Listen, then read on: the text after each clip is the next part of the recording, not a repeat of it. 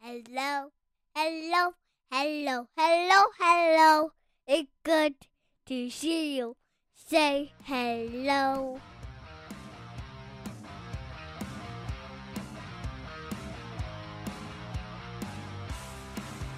Welcome to the Husky Hockey Podcast, your number one resource to remind you that it is the most wonderful time of the world.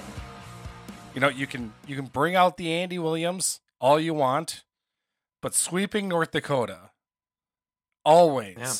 the most wonderful time of the year. I'm Weldy, sitting with Andrew. We're gonna talk all things college hockey, all things Husky hockey. And uh, what better way to start out the podcast than uh, just talking about the absolute uh, shellacking that St. Cloud uh, put on North Dakota? Uh, this is going to be a fun show. Like, I am hyped. This is going to yeah. be exciting because, like, my favorite thing in the world is trashing North Dakota. And this is going to be probably straight 40 minutes of just, just, just all over this team. Do we want to So- just start with like a minute's worth of wooing? Woo! Woo! I, it, you know, commutatively. You don't join. You're not joining me. I don't know. I'm I'm I'm ready to woo here for like a minute solid. But uh, every everybody can hit the 15 second back button there if you want to Yeah. get up to a minute and and just uh, have Andrew on repeat. Actually, Andrew, you know what? That uh, clip I'll put to my phone. That'll be my text message every time that you text me. It'll be uh, It'll be that woo. hit up our new uh, buddy, the uh, the PA guy. I mean, he he gets paid to Oh. to. Well, I he doesn't get paid to woo, but he gets he paid, I guess, to set up everyone. Yeah, so maybe it's perfect. Huh? Woo! there you go. All right, there's one more. All right. Love it. Yeah, which I mean, there was a clip of I don't know if you saw uh, Jason during the during the show or during um I think it was it was on Saturday's game when they were reviewing the fourth goal.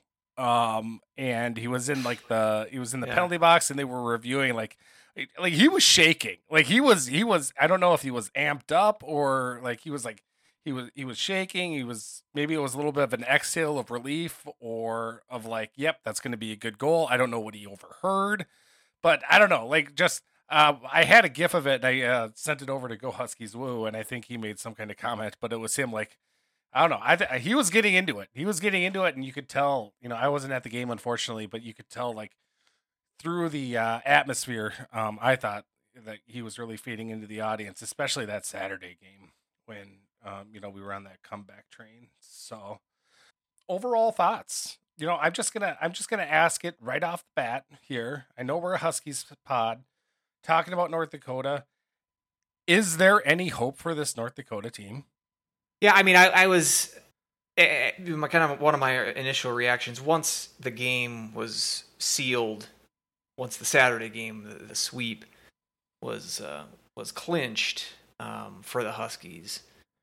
You know, my, my kind of initial reaction, you know, this this North Dakota team isn't that good, so should I be that excited? Um, then I took a second, and I said, hell yeah, because anytime you sweep North Dakota, I'm going to be jazzed.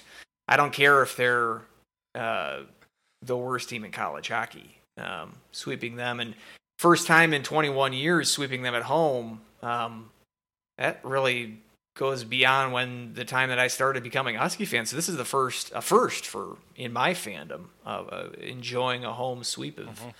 of these guys. So yeah, I don't think getting back to your question, you know, they, they've they've got some skill guys. Um, they got some dangly guys, you know, Gaber and James and uh, and Blake. Uh, even you know, like uh, like Kleven did a little dipsy doodle on the Saturday game that kind of ooh. Um, so they got some of those kind of players. They don't play really well as a team. I don't think they're kind of more individual players rather than team players. But more importantly, I mean, that, so I think they can score some goals, and their their their power play is decent enough, I think, to to produce you know some some margins of victory for them going forward. But this defense is terrible, and this goaltending unit is is god awful. Uh, It it's so bad. It, it it it it's kind of surprising that North Dakota is v- like having this much trouble in the goaltending position. And that's even dipping into the transfer portal to find someone. Yeah. Uh, uh, and, and, Barry, I don't know what if Barry's role prior to him being the head coach was as a def, uh, defensive coach because I think he was a defenseman as a player.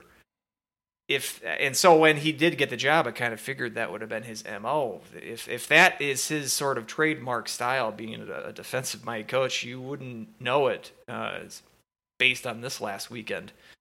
And so yeah, this this North Dakota team, I, I, I don't know. Like we said about the seventh place, where they're still stuck now, obviously from getting swept, not being able to move up any.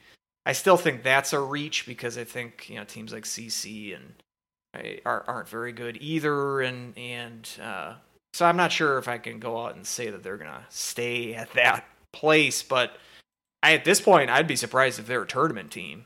Um, and yeah. watching them this weekend, it was it was a little stunning just how loose they played on the back end uh, and, and, how much and how how leaky uh, that that defensive and, and the goaltending. I mean, Hellsten was terrible on Friday. I, I, was surprised they they waited as long as they did to pull him because I thought after the uh-huh. third goal when he played the puck and then that turned into disaster. That I thought would have been a prime time to pull him.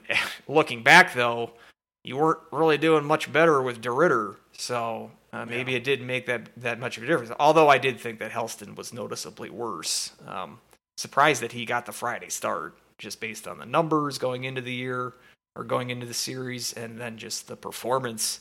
You know, giving up shots to Spellacy, you know, skating into the blue Spellacy, line. Spellacy, who was one on three. Yeah. like that's not somebody who you should let snipe you. And just on a glove side shot too. And like I said, the playing the puck became a a nightmare. Rebounds, juicy rebounds all all night from DeRidder when he took uh, you know the crease as well. Same kind of story. Um, Huskies look very good. Let's let's not bury the lead here and just dog on on North Dakota so much. The Huskies look good and but and it's so fun. It is. It it, it is fun. Um, I, I'm getting back to when you. I think I was struggling to understand where you were coming from when you're trying to describe that Western series. Going into the Western series, your uh, expe- expectation for the Huskies in that series is that you wanted them to sweep them, and not. I I, I was struggling to to grasp what you were getting. I think I understand now, though, as far as you thought that Western was a decent team, but you know, St. Cloud on home ice, being able to make a statement, you kind of wanted mm-hmm. to see the team make that kind of step. I, I would say this this weekend fit the bill in that department. Uh, even though I think Western's probably a better team than than North Dakota is. Although I mean they just got swept in, in, in Omaha, so who knows? But I guess we'll figure out because Western hosts North Dakota this weekend. Yeah. Uh, but uh, this one was one where you know after the route on Friday, I'm kind of th- having flashbacks to last year, whereas the eight exactly. to one, yep. the eight to one win followed up by the North Dakota business suits. You know, uh, they they come back off the mat and and at three nothing uh, early in that second period on Saturday, it it was a very disappointing sort of script that it seemed like we were following again. Here we go again. Mm-hmm. Uh, and, and, then not not only that, but I got kind of flashbacks also to maybe a little bit of that Bemidji game where we looked just sluggish, nothing was connecting. It was more of a testament to I think St. Cloud just not playing well versus the, our opponent playing a lot better. In in my opinion, I like, thought they looked that first part, that first period of Saturday's game, and you know Riese Gaber's goal as well. Um, it, it just we just looked lethargic, in my opinion. I, I thought St. Cloud looked worse in that Bemidji series. They, I, I counted. There was during the game at the time it was three nothing. There was four golden opportunities for St. Cloud that they failed on each one of. They had two breakaways uh, yep. in the first period, and maybe one of them. Yeah, one of them was early in the second period, right before the third goal. I thought a possible turning point was that was very that was Saltquist, right? Saltquist was was, it, was in the was... second. Uh, who was it in the first? Was it Krannila in the mm. first. Yeah, it was Krannila in the first had the breakaway. Or yeah. perhaps it was Miller. Uh, but I, there was one. I know about, Krannila had one. Miller had one too. yeah, it's there was plenty of golden opportunities all weekend long. So uh, apologies if we screw some of the, timeline up here. There were so many of them, but uh, I thought a potential turning point, especially when it was three nothing. Looking back at, I think it was about five or six minutes into the game, there was a play that Peart uh, orchestrated and a pass to an open shooter on the doorstep, wide open net, and they fired it wide. Figured that would have been a one nothing St. Cloud lead, still scoreless at that time. It's like still it would have been a one nothing lead and you would have stopped any sort of you know North Dakota scoring the first goal and gaining momentum and getting that you know second Saturday split. And when they failed on that, and then also the two breakaways, and there was another golden opportunity uh, in that sort of first 25 minutes of the game that St. Cloud failed on. I thought that was going to be the script, especially when when North Dakota extended the lead to three nothing on that power play goal.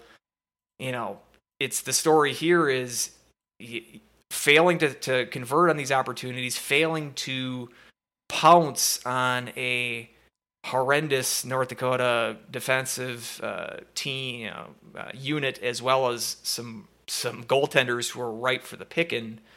Uh, and here we go. But credit to the Huskies. This is the first time this year that they have came back from a deficit larger than one goal. Um, yeah, and, and at mm-hmm. three, this three goal deficit uh, to boot. But they never uh, never gave up. The huge goal there, right after Gaber scores the third goal, I think less than a minute later, you, you get that Bushy goal. Bushy the sniper, um, who, who, knew that he was going to be this uh, such a well of, of offense that you were able to four to, game to point from. streak, right?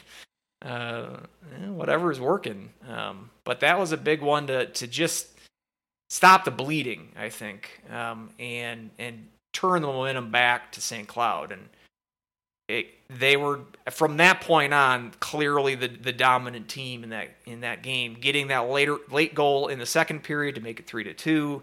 At that point, you're thinking, okay, even though they're down a goal going into the third period, we've as we mentioned last week, North Dakota can't close the job this year. Several third period leads that they've coughed up, and just the way that it was going, you could tell uh, that St. Cloud really had a chance here. And you know, you, you, you give it to guys like Okabe to finish the job. I mean, was it the second goal? I think that that made it three two. I think that was the play that Anhorn made the great play, the great pass uh, to Okabe, and he finished it. Um, oh, Anhorn had a great game on on Saturday, coming back from I thought well, kind of a rough game for him on Friday. Anhorn yep. I thought was very good on Saturday, and that that play really sort of I thought was the, maybe the most important goal of the game for the Huskies. And then Okabe gets the next two as well, the tie, the game tying goal, and the and the game winner with the natural hat trick. Um, again, some good plays there. Spoiler alert: Peart, I thought was the star of the weekend for me, saving the uh, uh, the play, the puck from going out of the zone, setting up him and Lukey as well. Give him some props too for uh-huh. the primary assist to Okabe on the game tying goal, or was that the was that the go ahead goal? Um, one of the two. Again, that was the go ahead goal. Yeah, the thir- yep. thirteen because goals they, this weekend. They went for a review yeah. They went for a review. I don't know if they were reviewing for offsides. I'm sure that's what it was. The TV guys seem well, to think that it was goalie interference, but I would I would have no. bet that it was the offsides. That was the only close. No. Which really I like that. You know, at that point, I like that challenge by Brad Berry because either you, you waste a timeout, which you needed to take a timeout there anyway. so I mean, that's uh, a good call here in his part. Um, last natural hat trick for St. Cloud State since I don't know. I this is I'll, maybe I'll say Okabe again because I know he had that four goal game against Mankato. I'll, I'll, say him. That is that is correct. Yep, Okabe. Um, I went back because I looked at the media guide and I tweeted out because they had a little star next to Conrad Reeder uh, in the 05 season. And I looked and I was like, oh man, that was our last one. and and then the Huskies main page tweeted that they've had five natural hat tricks since like the 01 season. So I'm like, okay, well, that can't be the case then if Conrad Reeder was five. So I looked back and yeah, the the media guide has all a bunch of errors. So I went back to the last five um, just for fun. Um, Yep. Uh, so ok- Okabe against Mankato. Uh, Brodzinski, Johnny Brodzinski against Colgate. Okay. Um, and then uh, Conrad Reeder, uh, like I said, and then uh, Mark Hartigan in his four goal game. Reeder has got to be the. That's the stumper of the question. Like, God, I haven't thought of that name in many, many years. Many who, years. who was that against? Does it say who that was against? Anchorage. Okay. What about the Hartigan one? Anchorage. Another Anchorage. I was gonna, I was gonna say Yep. it's probably a lot of a lot of Anchorages, uh, a lot of records, scoring records, uh, accomplished Kind of a- Anchorage. kind of a fun fact about that with Mark Hartigan, and obviously everyone knows, you know, legend should have won the Hobey Baker. Um, but that was his only hat trick of his career um, at St. Cloud State, and it was four goals. so he he never had a three goal game with St. Hmm. Cloud State. He always had like two goals and an assist, hmm or a goal and three assists, or something along those lines. Um, Yeah.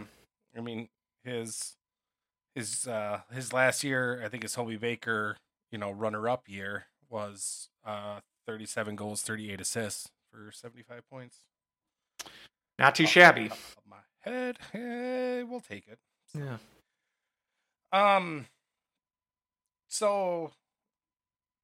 Uh, yeah, just kind of overall throughout the whole weekend, you know, kind of want to go back first. Yeah, I know we're going all over the place here. Just We're, eat- we're all over the. well, Hopefully, we're you'll, you'll, you're sticking with us at least here. But uh, Yep. so much to recap. But uh, yeah, exactly. Um, you know, so you know, before you know, last podcast, what we're talking about is, you know, we were kind of worried about the start for the Huskies. Um, Yeah. and you know, North Dakota's kind of in trouble. They're going to come out fast. Really, I thought we had great chances right off the hop on Friday. I thought we were controlling the play. We were doing really well, Yeah. and yeah, there were just a couple of shifts where you know I also talked about the podcast where North Dakota will get into this rhythm and they'll get into the buzzsaw and they'll they were able to really control the zone on uh you know some of those plays and some of those goals that they had. Um I looked at uh that Jackson Blake goal. I did a kind of a rundown of the timer from when they entered the zone to when they scored the goal. They were in the zone for about two minutes. oh yeah, and, and, Just, and just playing keep away, and playing yeah, keep away the just- entire time. They did that a, at a couple of times in the weekend, but they didn't seem to. late, later on that period, they did it another time. Um, it was in for I think about a minute forty five seconds, and Jaxon Castor came up with two very big saves, and then they also missed the net on one key chance, and then he was able to freeze the puck, and that was pretty much the last good chance that North Dakota had the rest of Friday. Yeah, it's uh, they definitely did have some possession, uh, some spurts where they were really dominant on possession. It it didn't always translate into quality scoring chances, like I was saying, like that they didn't seem to mesh as a group. Like it's, Mm-hmm. I mean, he- I- I can watch Gaber and sort of marvel at the uh, the skating and the stick handling, and it, it, it is it is kind of nice to see a a shift like that. But uh, you know, but when it's when it doesn't really lead to much, and, there were certain times that there there were some quality chances uh, off of that, as you mentioned, Castor coming up with a couple of big saves and scoring a goal on on one of those sequences as well. So it's not like the, these were the that was the only result uh, of these kinds of uh, possession spurts. But uh, just on the whole for the weekend, a, a struggle to really establish a consistent offensive presence in their offensive zone. Um, and yeah, and some yeah, the, the, some of the goals I um, getting back to that that three nothing lead that they built. You know that first goal. Well, and the first goal on each night scored by not one of not one of their highest scorers. I mean, Ness had a I think he's got 12 points in his career and I think 4 of them are against the Huskies. He seems to only score against St. Cloud and that was a, a harmless looking enough shot. As you mentioned, I thought that St. Cloud that that came about three and a half minutes into the game where that was the first shot for for North Dakota in the game. Yeah. Prior to that, I thought that was a great sign to see that St. Cloud came out uh, and dictating the play for that first th- three minutes, and then even for the f- next five minutes after that goal as well. Um, and so it just was disappointing that a shot like that goes in, you know, off the stick of one of their, you know, uh, not one of their high scoring guys. And then on Saturday, Constantini, who had been benched on on Friday, he's only got one point this year. I thought that was a play where St. Cloud was a little too passive, letting him, giving him way too much space. And a shot I think that that Bassey would like back. He, he got a piece of it, but then it trickled off and and in for that Yeah. first goal. So, I mean, I thought that I agree that I thought that the start, especially on Friday, um, the start of the weekend, I thought that was a good sign that St. Cloud was was definitely not playing passive, as I've uh, mentioned in the past, with the tendency that this team has.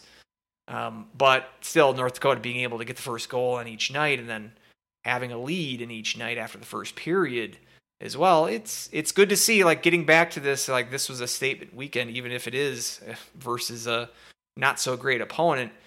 Great because you know there is a rivalry there, so every time you beat them and you have the the quotient of green in the building that you do, being able to to shut them up and also just make the statement of how how how many goals you scored, um, the variance of the scoring that you had, uh, the ability to come back in both games, especially you know three goal deficit on Saturday, uh, and then basically end up winning a you know going away with with each game as well. Um, really good sign. You know, a team is being able to to take care, take care of a lesser opponent, and I think that's what St. Cloud was able to to do this weekend. So, from the uh, perspective of they beat a team that's not so great, you know, maybe tamp your enthusiasm, but I, I'm not going to because you know any anytime you beat these guys and you sweep them and you, you score 13 goals on them, uh, it's it's especially sweet, especially Mhm. because you know like last year you couldn't finish that job a- a- after the road on Friday, able to to finish the job this time. So yeah, I'm I'm really positive about this team right now. Uh, Yeah. And I, I mentioned the different variants of of, of offense. I, I thought that Kupka uh, coming back uh, Mhm. is a is a big sign. Getting a goal in each game and and getting the types of goals that he got, both grind grindy. You know, one was off his leg, a little deflection, uh, and the other a nice little tip. These are these were late in the game, so they weren't key goals necessarily. Um, not to say that he hasn't shown the tendency to score clutch goals uh, this year, two game winners already on the year, but also Well, on on that that, goal um, on Saturday was, I mean, that was a good, that was a big insurance goal. yeah, that's right. so, that was the, I mean- yeah, that was a five to, three, to make it five to three. That, right, That right. made it five to three with uh, about six minutes left to go. So Yeah. that was that was a nice exhale there. No, you're right. And then also, I, I- I just like the fact that we're we're having guys that are willing and able, and showing a proficiency at parking in front of the net, getting some screens, getting the rebounds, getting the dirty types of goals. I, I like Salquist's Yeah. uh, screen on that uh, Okabe go ahead goal. I thought that was a big key. Uh, you know, great shot by Okabe, but credit Mhm. credit to Salquist for for providing a screen there in front of DeRidder to make that save any harder than it than it would have been. It's just those, tho- and and we also get the usual suspects of Krannila pops in a couple, Miettinen, um, and you know the defense is you know Peart, as I said, is it really stepped up this weekend. Anhorn played really good on Saturday. I thought guys like Jack Rogers played really good on on Friday night, um, and so not also, another guy coming back with Chase Brand. Um, I thought on Friday he Yep. was a force too. Right. Rosborough, who seems to be getting more action. Molinar, we didn't see him at all. I'm wondering if he Mhm. is either hurt or just he hasn't all really seemed to earn the play. So just might be passed up for hungrier players at this point. Again, another uh, variance of scoring as far as, you know, we scored a shorthanded goal, sixth on the year for the Huskies. We're still keeping pace with beating the 10 shorties from last year couple Yeah. of power play goals. You had the even the extra attacker goal, uh, basically doubled up on the power play by scoring the extra attacker and then also scoring on the power and the ensuing power play. Uh, you scored a you know, empty netter. You, you scored plenty of five on five goals. So there wasn't just weighted towards you know this wasn't just a power play weekend where they carried the team. No, they were able to score in pretty much every scenario that you can. So it's just there's hard to take many negatives from this weekend. I, I hope that they don't get too high, uh, you know, on their supply here. Uh, you know, Miami's coming up, and Miami's not good, but you know, you've shown a ability to uh, cough up, cough one up to Miami, especially in Miami in the past, and let's hope that's not the case. You just got to again focus on it. Hopefully, this wasn't too much of an emotional sort of climax for you, but you just got one more series here until until a Christmas break, and just want to continue to to you know hit the pedal of the metal here and take care another take care of business kind of weekend upcoming with Miami. But getting back to the North Dakota series, this was again uh, two thumbs up weekend for me. Uh, loved to see it and had a lot of fun. And uh, what what else? What else do you got? I know I've been talking for a while. What take take over? Well, I mean, I think it was, and obviously we talked about uh Spalaci's shot, which you know shouldn't have gone in. Um, yeah, yeah, the Cruikshank shorty, um, which was a bad play by Hellsten all around. Yep. Um, Yep. Uh, a very sneaky, deceiving shot um, by Cruikshank too. I think Hellsten kind of expected him to make another move or whatnot, and all of a sudden just a quick fire to go five hole, and he looked kind of abused there. Um, now, correct me if I'm wrong. So that makes it three to two, and I believe there was a moment where North Dakota had a breakaway that Anhorn, I think, was able to get back and break it up. And then shortly after that, there was that delayed penalty. And that was kind of what I thought would be the turning point of the game. Um, because they miss, you know, they make that pen that that that breakaway. Who knows what happens after that? But it was shortly after that uh breakaway was stopped is where that delayed penalty that Peart scored and then like you said that ensuing power play where we scored and after that it was it was pretty much all gravy there um which you know that whole extra attacker situation with Peart you know uh, that that goal was really set up by doing exactly what North Dakota did to us right at the beginning of the game where we were able to really work the zone work the perimeter they got tired and Peart showed great patience, and Hellsten was completely out of position to to put that away. Um, and the power play goal that was a bad clear by North Dakota. Again, that their defense faltered on that one. Miettinen was kind of able to bury that shot. Um, and then uh, you know to make it uh, six to two, where Peart was able to you know kind of win a board battle to push the puck up ahead to um, uh, to Miettinen, who was able to feed Krannila for the goal. So it was it was a lot of will, a lot of determination on that uh, that that Friday game. But I think it was that stop of that breakaway by Castor that really kind of sparked the Huskies to carry us to victory there on Friday because we were able to just kind of put everything into place after that. Yeah, I think you're right on that. I, I again the sequence of when exactly that I, I think you're right though that it was still when it was three to two i don't know if it was you know 30 seconds later is when that delayed penalty sequence took place or not but i think that is correct and um yeah that like i said i thought i i was surprised that hellsten was not pulled after that third goal clearly barry did not want to pull him mid period i think fearing like you know he's your killing his confidence. He's going to be heckled on his way off the rink or back to the bench. Know, you, okay, you had to wait till after the second to pull him, and you were down three instead of down one. Who knows if they would have still scored those goals on DeRidder? It's very possible they they could have, but um, I thought that though that penalty, the delayed penalty goal, and then the, the power play goal after that that was the that was the decider of that game. And if yeah, if you want to rewind back even further to that stop of that uh, breakaway, exactly. Uh, I definitely agree that those were the uh, the big plays that uh, you know St. Cloud was just yeah North Dakota had some chances, but St. Cloud had more of them, and they were able to convert on more of them, and and making that defense pay and the goaltending pay for their mistakes. That's a very very good sign to see, uh, indeed. And then, but like um like I want to say it was Anhorn, but you know I I don't remember. But I remember there was that big stop. Um, but I do agree with you. Other you know that that I think was one of Anhorn's tougher games. Um, but you know in the end, obviously it it wasn't really needed that much. Uh, Saturday's game, like I said, we were a little sluggish right off the right off the hop. I thought we just looked lethargic.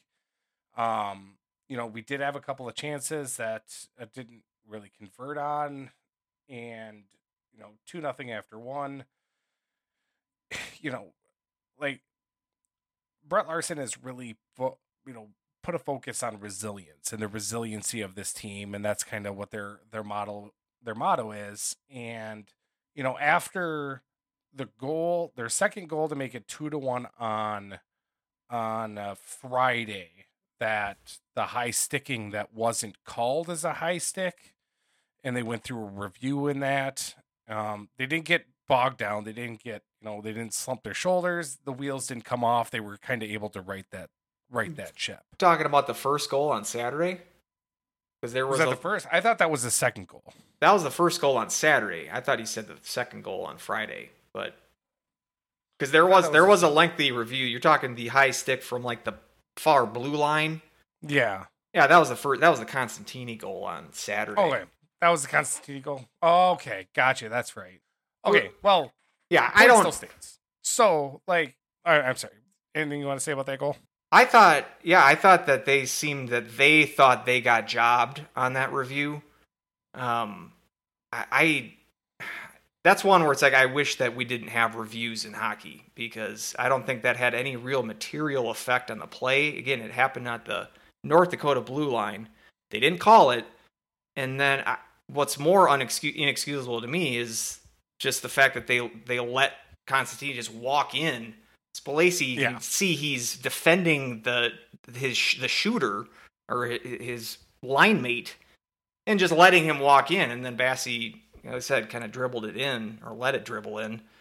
And it feel like you could see like there was a, several times I saw that Larson was doing like the hand wave gesture to the refs, you know, missing calls and stuff. It seemed like he was really heated, and I thought they sort of fed off the negative energy of oh they screwed us because they really thought that that was going to be overturned. I, uh, I, I, that, and it just it was a long review, five minutes, mm-hmm. and say, and then you you lost your timeout and you had this this sense of defeat. I thought that that affected them. I thought they they sort of fed off that negatively for the next like that's how they when they scored the second goal too. So it's like I, I just wish that that just would have been a goal and you would have shaken it off and then just you know been resilient as you said and and not gotten down to the three nothing lead. But uh, you know it is what it is, I suppose. But um, yeah, that first, like I said, first 25 minutes of the game on Saturday was was not great. Said they did have their fair amount of, of great A's that they just didn't convert on, but defensively didn't play all that that hot. Uh, and you know North Dakota able to set up shop on their power play, especially getting two of those goals uh, with a man advantage.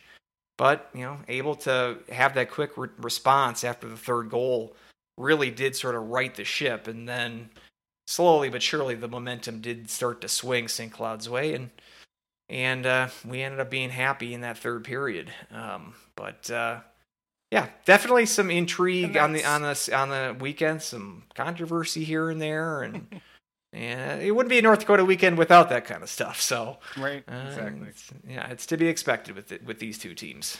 And that's where that resiliency really came in. Is you know after Gaber's goal, you know it's three nothing, and in my mind, it's you know, I, I was like, okay, let let's let's just show some kind of life before the end of the period. And then about two seconds later after I thought that Bushy scores.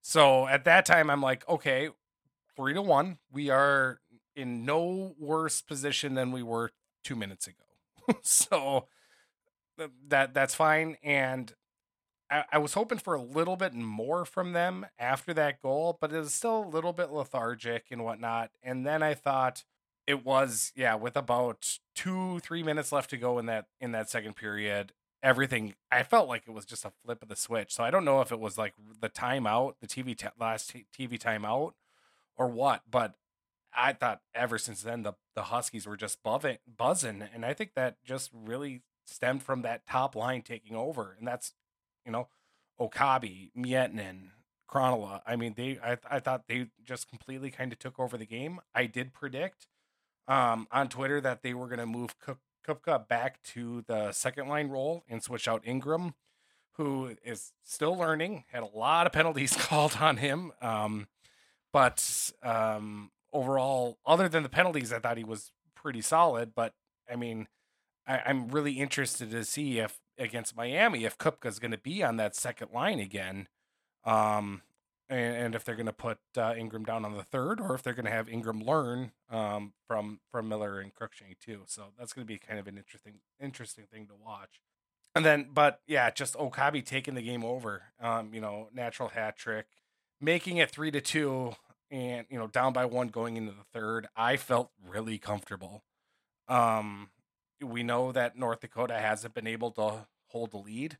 You could say that's their trademark of the season uh, so far. Um, you might as well just uh, give that trademark to uh, to Brianna Barry if you want to, but um, that's pretty much just the sign of you know what they do is they just cough up leads, and so when we made a three two, I'm like, all right, we're we're gonna come out firing on all cylinders, and then yeah, first shift Okabe uh, pops it in again, and then you know finishes and everything just kind of fell into place there in that third period. So it's awesome. Um, you know, to see to see them kind of come back. Awesome to see the scoring from, like you said, all different types of lines. Um, you know, shout out to the defense. Um, yeah, you know, I thought, you know, as as a whole, you know, I there was some offensive sparks and chances from Trayball. I saw him down in the offensive zone a couple times. He was skating with so much confidence. Um, you know, I thought uh, Wiley on the weekend was good, um, and uh, Brady Ziemer as well. I thought he's been, you know, ever since that he has come in over the past couple of games. I thought he is um, also has been just uh, uh, fantastic. He didn't play on Saturday, but I thought he played a fantastic game on Friday because they had Reiners there in on Saturday. But um, it's it, it's going to be an interesting conundrum there when Meier comes back. Who do you sit on this back end? I don't have a good answer. I really like Ziemer back there, and I'm afraid he's going to be the odd one out. Yeah, I think you're more of a fan of Ziemer than I am. I, I would think he's going to be the him and Reiners would be, be the natural um, guys that lose out the ice time. I think to Meyer, but uh, but yeah. I mean, I'd be remiss if I didn't mention. I thought Wiley had a really strong yeah. series as well. Yep, and I think I've already mentioned Luedtke. So. I wanted to save my praise of Peart for a segment in a little bit, hint hmm. Um, but uh, also again, showing no ill effects uh, to his injury, playing as a plus four on Saturday, uh, and getting that assist uh, on the winner uh, on the Okabe winners. Nice, nice little uh, feed to set him up, um, and just you know he's got the offensive uh, edge to his game, but he re- very rarely does he make some defensive miscues either. Whereas like Anhorn that's rare too to see him kind of play a little loose on the back end, which I mm-hmm. think was his issue on Friday, taking a little too many chances. But 90 percent of the time that he's taking those chances this year, I'm talking about Anhorn, um, he's been able to, you know, succeed uh, on those attempts. And you know, one bad game, I wouldn't even call it a bad game really from Anhorn, but one one meh game out of what 16 uh, yeah, we'll, we'll, we'll we'll certainly take it, especially in comparison to North Dakota, who could really use some some help on the on their blue line.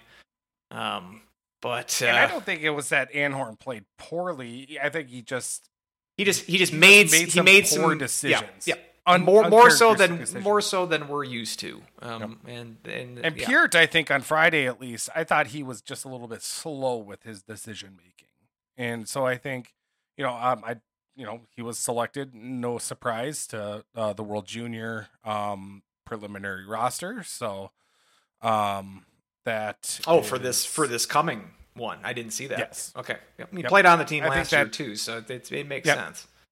Yep, it makes sense. Um, and also they just released the stars of the week, um, which had Okabe as the forward of the week and uh, Peart as defenseman of the week. Yeah, I guess I got to disagree with saying that Peart was slow on Friday. I thought he was the best player for St. Cloud on Friday. Um, he, he was really impressive to me, um, and, and dictating the play from the point in a way that I guess isn't that rare now. You know, you think of a guy like a Sean uh, in in recent St. Cloud history as well, but I think Peart might turn out to be a tick better. Um, I, we're really seeing the development this year. You know, I don't know why you would, but you can f- rewind it to some of the episodes last year where we were a little rough on Peart, and I think for good reason. I thought he he just he struggled his first year, and you have to put into context the youth and his lack of junior experience to the extent that most college players have. You know, he only had a handful of USHL games under his belt when he came here, and so he really was learning on the fly last year, and it it did it was a bit of a, an adjustment period that you know at times is a little tough to watch, but this year those sort of you know the times where it's it's pure you know he's the only guy back on a defensive play and you're kind of you swallow hard and you're like eh, let's see how this goes. Really hasn't been that at all this year uh, and you're seeing the more the assertive offensive uh, minded part of his game really step to the fore and, and become Mhm. kind of a force to reckon with and I thought on Friday and, and Friday especially, and then Saturday too, I thought that he was he was very visible on the ice, and uh, I I thought his best weekend so far at the, at the college Yeah. level, and uh, so um, I don't know if we do I, Wanna... I just thought there were uh, a couple times where I just I just felt like he could have moved the puck or make his decisions just a little bit faster that he didn't. But other than Right. I mean there were other than that, yeah, I thought he had a really good weekend. So Yeah. I don't know if we want to so- transition that into our Let's POW, but yeah, I guess I've been waxing poetic. And I did have to, you know, after the Okabe, especially being the natural hat trick, I did have to, like, God, do I have to give it to Okabe now? But, um, but you know, Peart had that empty netter on Saturday, and so that really, that really uh, put I don't it know over the. I don't know if it counts because I don't know if he called bank. Like I think you have to know call bank on that. Have you- seen a bank shot empty netter before like that? I clearly he wasn't trying to score. He was just trying to clear the zone and worked out like a charm. Uh, that one was a nice uh, for all you ge- uh, geometry fans. I think that was a nice, a nice, a, a fitting way to end the end the weekend. I think especially with that little bit of a slow roller. Yeah. um, kind of as Gino it got said. yeah, it got so- it got you know. it turned the angle. It was perfect. Turn the angle and like if you're you're the defenseman trying to get back skating at the same speed, that's just kind of like a car crash waiting to happen. Is that that uh um that puck crossing the line? So yeah, um, but so, yeah, so Peart Peart's your Go Huskies Woo player of the weekend. two goals, three assists, five points on the weekend. Like I said, he was he was pretty solid defensively as well. Um, yeah, and not not to throw Okabe, you know, or to ignore him, or ignore guys like Krannila or any like I said the usual suspects. Like I said, there were plenty of Mhm. candidates this weekend. That's there always were a lot of candidates. it's always a nice problem to have. Um, but uh, I don't believe again. It's I, we do have the tendency if if a guy hasn't gotten a POW previously to throw some love. I believe Okabe got it last week or the last series, the CC series for me. So so I'm going to spread the love a little bit here and. Uh, sure. but even if I didn't give it to Okabe last weekend, I think I still would have given it to Peart because I thought uh, both nights. And I think we're settling on Peart. Um, you know, we've been really we've gone Peart, Pert, Peart. I, I, I'm thinking Peart. I'm sticking with it from now on. I, I I'm sticking with Peart. Um, I, I I actually started to really love how that sounds versus the other one. I do know I go back and forth on Krannila and Oh, I- I mean, I- I just- know that. I made a concerted effort to say Spellacy because I'm I'm very Oh, much Spellacy or and Spalacy. Yep, I'm but I'm pretty sure it is Spellacy. I, yeah, we butcher names here. It's we don't try, um, exactly. but sometimes there there's some tough tough tough ones on the team. But uh, just ask the CCPA announcer. Um, yeah, there's there are some mouthfuls uh, on this team. So, but anyway, you say it. well, well, that's why Jason Bryant also got the job and not me. So that is correct. I don't have to worry about it now on this podcast. Uh, Yeah, So, but anyway, you say it. Um, I, I got Peart for my guy. Uh, who do you, who do you got for the pile? well, uh, go Huskies, woo. Sure. Um, he he had a he had he had a he had a dilemma. He had to go kind of back and forth. Um, I asked him. I asked him on on Sunday. He's like, I got to think about it. I don't know. There's a lot. Um, he's like, he's between a couple. Do I go through points all around? Sparks provided everything, and he ended up uh, settling on the sniper. Really? He ended up going with Brendan Bushy. Back to back. Um, at- back at back to back. Um, uh, so I mean, talking about spreading the love around. Uh, no, go Huskies woo. I mean, we might as well just call this the the the Brendan Bushy Award. Um, for for back to back. So, but um, basically, uh, points both games. Um, for someone not normally known for points, incredible defense, plus ratings all around. Um, his goal actually was a good laser of a shot. so it wasn't that lucky bounce or anything. Uh, four game point streak, but also he was he was just kind of solid all around. Um, so it was just kind of the all aspects of the game go Huskies woo. Uh, so he went with the sniper. yeah, and that that goal was a huge goal. I mean, Yeah. I'm not going to say the the most important of the weekend because you know obviously there was some candidates in that, but three nothing, but that got you back in it. Uh, so a, a, a huge, And a and, huge goal. and what twenty seconds after something like that. Something like it was that? less Like, than a it- minute. yeah. So, yeah. Um, yeah, and I was in the same boat, you know, kind of going back and forth who I'm going to pick. Um, I am going to pick Okabe though. And the reason why I'm going to, because beforehand I was kind of thinking Mietten was going to be mine, actually. Um, because I thought he was able to drive the play. Krannila, you know, obviously he had um, a little more goals. He was the number one star, I believe, on Friday. Um, but you know he also got into a little bit of the penalty trouble as well as he's up you know apt to do. Uh, but i thought Miettinen just all around strong um, until okabe kind of took the game over. And the reason why i'm mostly picking okabe first off that front that top line for us had the international exchange line had 10 points on the weekend. Um, so they were um, really a dominant force um and i i just think i'm having a different conversation and a different tone about the whole weekend if okabe doesn't jumpstart this team um like he did on saturday's game so that's why i'm giving it to him Yeah, it's it's a good pick. Uh, Bushy's a good pick too. I mean, like I said, there was plenty of candidates this weekend, so it's good that we had three different ones because I think that's one of the weekends. It's one of those weekends where you know, it's not just an obvious. Uh, we all three say the same one. Uh, it's it's. Yep. I like it. I like it.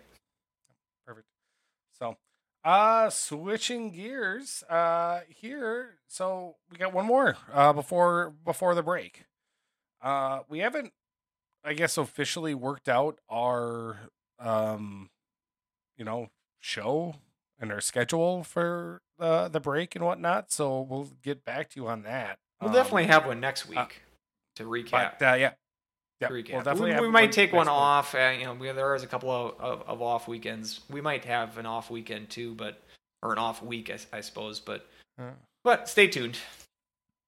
Yeah, we might do that. We might. Uh, I might just have a show. Also, you know, maybe I'll have a guest on. Um, I know uh, Jake Baskin likes to talk about uh, World Juniors, so maybe I'll do a preview with him. I don't know. There, there's some things. Okay, I, some I guess options. I, I get I guess I can't be a part of that. So sure, yeah, you can do that. Sounds Oh, good. Do, do you want to be a part of it? Well, well, duh. well, I, I I didn't know if you had. You've got. I don't know. You got a half marathon going I on. I, so com- don't- I commit to this every every week. I I'm surprised that we're even having this discussion because I I'm fine with doing it every every week here. We don't. I I don't. I mean, am fine with not taking a break. Lord, Lord knows we uh we lo- we love to talk. So it's um. Yeah, you think that we're not going to have things to talk about uh, on December nineteenth? Um, yeah, very true. Um, but yeah, I mean, th- there'll be no shortage of uh topics uh that that we'll have, and especially you know if period. I don't know if you know I would imagine because that game is you know the seventh and eighth. I think is the Minnesota series, so he's probably not going to miss any time. Um, there's just that what we have that exhibition game, don't we? Yes, And, um, the weekend Manitoba the weekend something like that. before. Um, yeah, That's- so, well, whatever. I I would have to look at. I, yeah, I am. I did not show prep for World Juniors, yeah, as you can Hmm. clearly tell. It might, if it's possible that the championships would be that weekend, the sixth, seventh, and eighth, but because it's usually it usually wraps up with the first week of January. So Yeah. I I don't know. Oh. It, it might it might wrap up that Sunday the first, or it Well, usually goes a little if we do have a preview show, we'll talk about it. He might, yeah. So- I guess he might miss that Gopher series, which would be a loss. But as we're saying, like you know, who's gonna sit when Meyer comes back? I mean, we have the depth, so. Yeah. Um, but I would, I guess, I wouldn't be surprised if it if it is that that weekend. But I guess we'll kick that can down the road and cross that bridge when you get there. I Let's- guess I'm mixing my metaphors, but let's let's cross that bridge when we kick that can. Uh, so let's talk about uh, Miami. Uh, heading out to Oxford. Um, sitting there at the uh, the cellar of the conference. Uh, right now, and it's um, you know, Miami is, you know, not really seeing a lot of improvement um you know from uh really ha- what what they have uh been the last couple of years um you know uh last year St. Cloud just absolutely hammered them um popped in 19 goals there on the, on on the weekend uh, I I do remember that very Yeah. fondly uh but the um it's a series where you you just can't take these are the ones where you just need to get the points um right now. You're second in the standing two points behind denver um and and and that's so that's uh these are the ones that you just really have to shut the door and and kind of keep keep the pressure on um to kind of stay where you are um, and i foresee that happening. Um no reason i think to kind of change anything but uh, you know miami's power play isn't that great penalty kill isn't that great their goaltending um Persson we've said our thoughts about him many times before. Um, so it, it it's definitely a weekend where Huskies should be ready, show up to play, and I think we're going to be able to kind of uh, really take care of business there in in Miami or in Oxford. Yeah, going down to the Sunshine State, you know, it's it's always um, it can be a challenge, you know, keeping focus, you know, in between the palm trees. Uh, you know, it's whenever you're in Miami-Dade County, it's you can be easily distracted. So you just got to keep focus. Um, and yeah, I think when we when we were previewing the CC series, um, this is Miami of Ohio. Don't don't email me any uh, cor- correction emails. It's just a bit, so just enjoy. Um, actually, uh, you're thinking of uh, Miami. Yeah, keep, yeah, it's good. It's a good bit. Um, so when I when we were previewing the CC series, I said three. I would be disappointed with three points or less. Eh, let's copy and paste that for this. I'm not going to say six or nothing. Um, it's a road series and and and all that, and conference opponent, and yeah. But as you very tactfully I appreciated the amount of tact you were giving as far as your summation of Miami's season so far. Uh, I'll be a little bit more blunt. This ain't a good team, um, and you, you should you should finish the deal. You should win two games here. Um, but I'm just acknowledging that it's hockey and and things can happen that don't make sense uh, somewhat frequently. Uh, but this is, uh, you know, St. Cloud's a better team than Miami is. Miami can't score. I think that's their biggest issue. Just 33 goals this year. It's the fewest in the conference. I think it's in the top 10 or 12 fewest in the country. Top score right now has got Barbolini at 14 points in 14 games. Point a point a game pace for him, but after that, eight points is your second place, second leading scorer. Um, you know, they got this Red Savage, who's got some World Juniors experience himself. Uh, played would have played with Pert Peart. God, uh, uh, would have played with Peart. Still struggling with that it. up.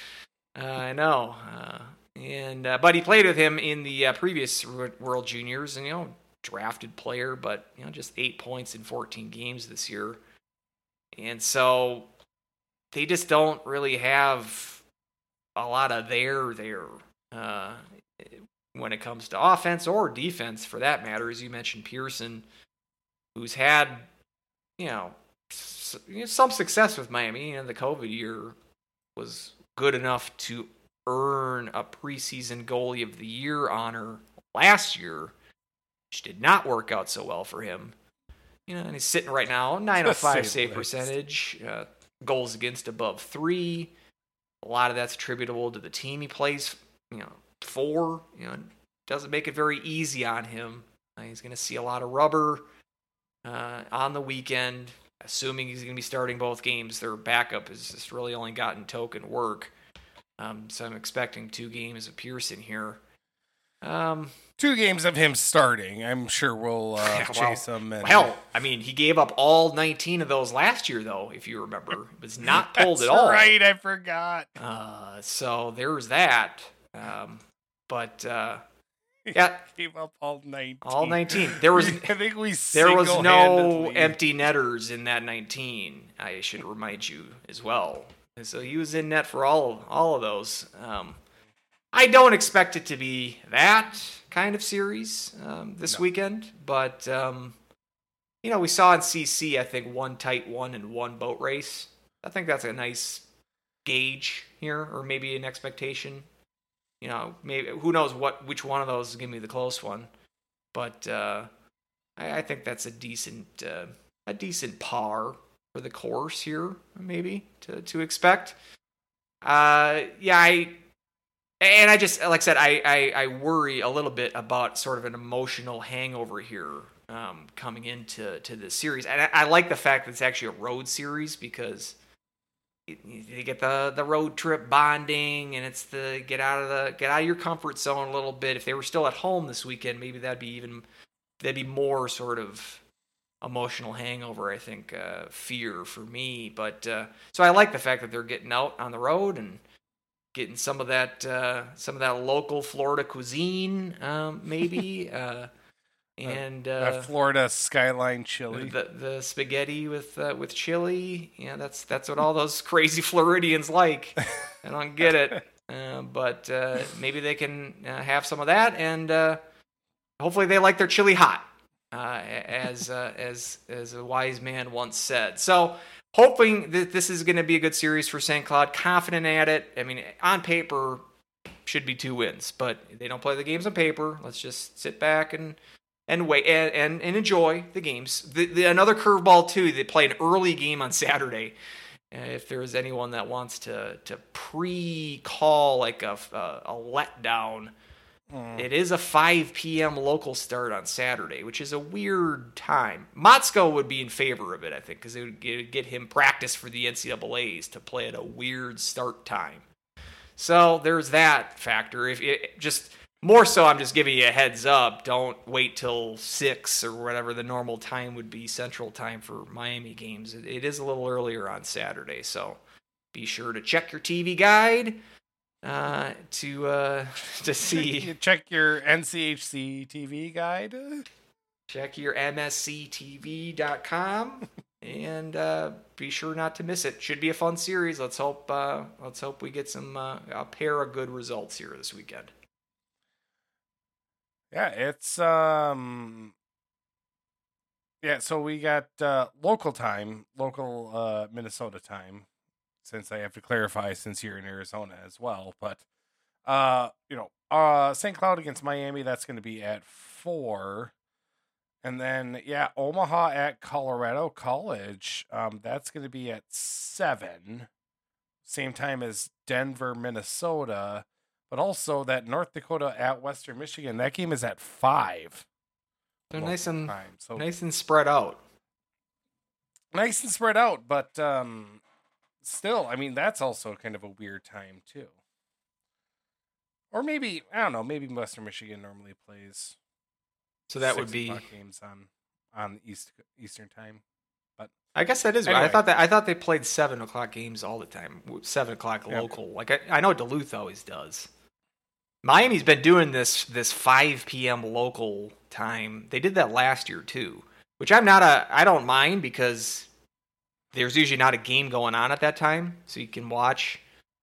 There, there's a game that comes on a little earlier, so I've been able to watch more Miami than I probably normally would, just because they're the only action, at least like the first period or so. You know, again, you're not you're not able to watch a real great team in that window of ex- exclusivity that they have. Um, it is Miami hockey after all, but it's hockey. It's college hockey, and Yeah. uh, so there, there you got it. So yeah, a little, a little earlier start time on on Saturday, but shouldn't be too much of an issue. Uh, hoping for some lots of goals and lots of wins. Yep. Um, you know, Miami here last win, uh, their second game against North Dakota on the 19th of November. Uh, but uh, before that, they have had a string of losses and also a shootout loss in there, um, where they actually started the season uh, four one and one. Um, so Yeah, then- including a win at at Lowell, which was it's At Lowell, uh, yeah. probably their best win of the year. Um, but yeah, since since conference play started, just that one win at North Dakota, and, and should also mention they they did not play last weekend, so they're coming off a bye weekend. Um, Yeah. We'll see if any the roster rest. We'll see if that plays a factor, especially on Friday. I think that's another. St. Cloud should always come out dictating the play. That's sort of my soapbox. Yeah. Like I, that, but especially this weekend because you got you know a team that's been sitting around for two weeks. Um, you know, just jump on them. I, I want to I want a goal in the first five minutes on Friday, and if they do, get loop this audio and put it on next week's podcast. I'm, I'm, I'm giving you an assignment here, but uh, it wouldn't be it wouldn't I'll- be just it wouldn't be as great as I, I remember last year when I called both scores of the sweep versus Bemidji. Uh, that- that's true. I don't think I'll ever have a, a, a call No, like that, I don't but so. but this will be close. I'm calling it. First Yep. five minutes, they're going to score a goal on Friday. Yep, yep, yep. Um, yeah, before that North Dakota win um, that they had on the 19th, uh, their last win before that was uh, October 22nd against Canisius. So it's uh, it's a team St. Cloud should handle. Um, and so it's you know I, I'm excited to, to see this team team just kind of take care of business. Um, I am feeling a lot more confident with this team that we're able to uh, than a lot of other previous teams. Um, that that even that we've had. Sometimes I'm a little bit more nervous about it. Obviously, not some of those incredibly high scoring ones, but kind of the ones in recent history where sometimes we played down to our opponent a little bit more than we should have. Um, I don't feel as nervous with this team, um, but this is definitely um, one I think it's a, easily a maybe not easily, but like this is a weekend where five or six points I think is is going to be uh, key. Uh, I do like your prediction of you know one boat race and one tighter one. I see that kind of being the being the formula here. So, and then I mean, going into the break with uh, just an absolutely amazing record in my opinion, and just with how well this team has played. Um, so it's I'm I'm uh, I'm I'm incredibly excited for this team, and I'm incredibly excited with how we're winning games. And like you said, this last game again or this last series against North Dakota, where it was a lot more of you know getting into the prime areas, some grindy, some greasy goals. Um, I'm looking forward to more of that. Um, just kind of getting down to business versus always looking for that extra flashy pass or whatnot. So let's uh let's keep the let's keep this ball rolling, huh? Yeah, as you mentioned, uh, with you know the points, conference points, and whatever, kind of snuck under my radar. Just two points out of first place right now. St. Cloud Mm-hmm. sitting at 17 points. Denver's leading the way at 19. Every team, I like this. Every team has played eight games.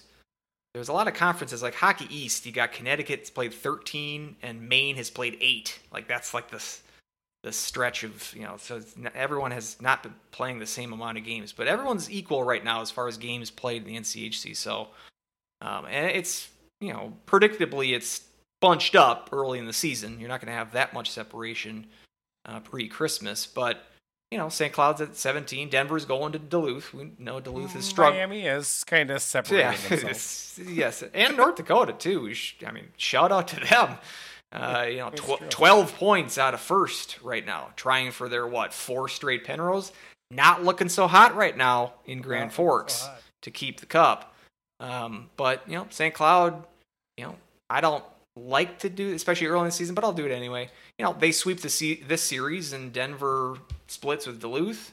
We know that Duluth's not great, but it's going into Duluth is never like a guaranteed sweep for anybody. You know, St. Cloud could could be good chance. I think that that St. Cloud could be leading the pack here at Christmas time. So again, don't want to get too ahead of myself, but I didn't. I mean, this is a team St. Cloud just winning. What took them their fourth conference game to get their first regulation win in conference. You know, the overtime win in Denver, then the the two losses, the Denver loss, and then Western Michigan loss. Mm-hmm. So this is really you know five game winning streak right now in con- all in conference has vaulted them to number two in the uh, in the conference and certainly got uh, sniffing distance here for Penrose. Which I mean, if we were, I I, I was the the one that was higher on this team versus between Yeah. me and Weldy. I, I had him at fourth. You know, I, I wasn't really thinking Penrose was even going to be really in play this year for, for the Huskies. And there's still plenty of time. I, I feel I mean, we're a third of the way through the conference schedule. Uh, but hey, it's it's there for the taking, especially this year. It looks like Denver is going to be your main competition for, for the Penrose. Mhm. So circle that series with uh, Denver and St. Cloud in, in January. It's possibly could could be the deciding factor in, in who takes first this year. But uh, don't want to get too ahead of myself, but also want to put that out there that that's that's part of the goal right now. You know, players want to be Now- hunting for that. Now, I, I mean, I know you say that, but I, I don't, I don't know what to make of this Omaha team. Yeah. Yeah. Um, and and you know they're they're sitting just two points back, and I remember that you know I said early on, maybe it was our season preview podcast that looking at St. Cloud's schedule, that series against Omaha, because remember I picked Omaha dead last in the conference, and um, which was a a, a- a shock to you, and I don't know about a shock. It just I, I just it was more so like you really don't think Miami's got this on lockdown. Um, more so than you were- more so than a gasp gasp that Omaha was so bad. But But I said because that Omaha, we only play them once. We play them at Omaha, and that's the second to last weekend. Um, and I said, circle that series because that's going to be the series where we need to get the points. You know, to what I said. I think that that time was the battle for home ice. Um, now I'm circling that se- series right now as that might be our chance to really set ourselves up to clinch the Penrose or be in really good position. I don't see Denver slowing down, but I mean, um, Omaha might be kind of right in the thick of it the way they've been playing as of late. Um, you know, just uh, I watched a little bit of their series. I mean, they had an absolutely bonkers game on Friday against Western Michigan, uh, where they ended up winning seven to six. Um, where again, Western Michigan came out to a to a three goal lead, uh, and then uh, Omaha rattled off seven, only to have Western Michigan come back with three in the third period to make it unnecessarily close. Um, but then they were able to, you know, kind of lock it down there, three to one on on Saturday. So it's, I don't really know what to make of that team, but it's it's something I'm definitely going to watch. Who do they have this next weekend? Um, they have they go to CC. The thing for yeah, I, I agree that I think my, uh, Omaha, I think well maybe not. I was gonna say clearly the surprise in the positive direction in the NCHC this year. Although you could make a case for St. Cloud being being that top surprising team too. Um, and there's been some definitely negative surprises with North Dakota and, and Duluth. But I don't think anyone was thinking Omaha was going to be this high in the conference really at any point in the season. The thing that I think that's going for them, one big factor, well, two big factors. The NCHC isn't as hot as it normally is, so there's sure. a there's a bit of a gap there, an opening that they can take. Secondly, their schedule is which, pretty is favorable. Which we'll put a pin in that because I want to get back to that. Sure, but continue. Their uh, schedule is favorable because they're already done with Denver, who is generally their arch nemesis, and they have already gotten a win in Denver. They don't play Denver again mm. this year, and they they only play St. Cloud once. So who we're kind of seeing as kind of the de facto one-two in the conference, whichever way you put them, Denver and St. Cloud. Omaha only has those guys one series each. So they got they still got two series left against Miami, two series against CC, including this weekend. Now, I think last year what screwed them was not winning those Miami and CC games because I think they lost yep. three games total to those two teams combined. And it'll be a big weekend for them this year, this weekend, to see if they can do like one of these take care of business weekends, especially on the road. We'll kind of figure out if they're going to be for real. I mean, this Randall they have, I think, is leading the league, uh, leading the country in scoring. He's got 14 yep. goals. So I mean, they've been able to get some offense. I still think that that goaltending situation and defense is is eventually going to show some cracks. Um, and we saw, you know, winning a game, giving up six goals, not something that is generally sustainable. So I, am still not sold on them, but I, I, would certainly at this point not be surprised if, say, they get a home ice position uh, for the playoffs. That they would probably likely lose that series. I was going to say I could just see history. them getting home ice and then playing North Dakota, and then North Dakota winning. Yeah, yeah. yeah. kind of how I see that going. Yeah, so uh, it's definitely that's it's intriguing. I did watch that third period of the game on Saturday, and yeah, they're an interesting team, but man, that announcer just drives me absolutely bad. Whoever is the guy that taught him the one two two four check crap, he said he actually said these were he said one one three four check. He said this at some point in the game. whoever whoever is the guy that taught him that because that's not a that's not something that people naturally pick up watching the game. It's not something an organic it, it doesn't just happen organically. He had been taught that by someone who he was probably interning under. I want to find that guy and lock him in like a porta potty. Uh, I, I want to like back up a truck like so the back hits the door of the porta potty so they can't get out. And I want to see both of those guys in that porta potty, seeing which kind of forecheck they need to do to get out of that porta potty, just to teach him a bit of a lesson.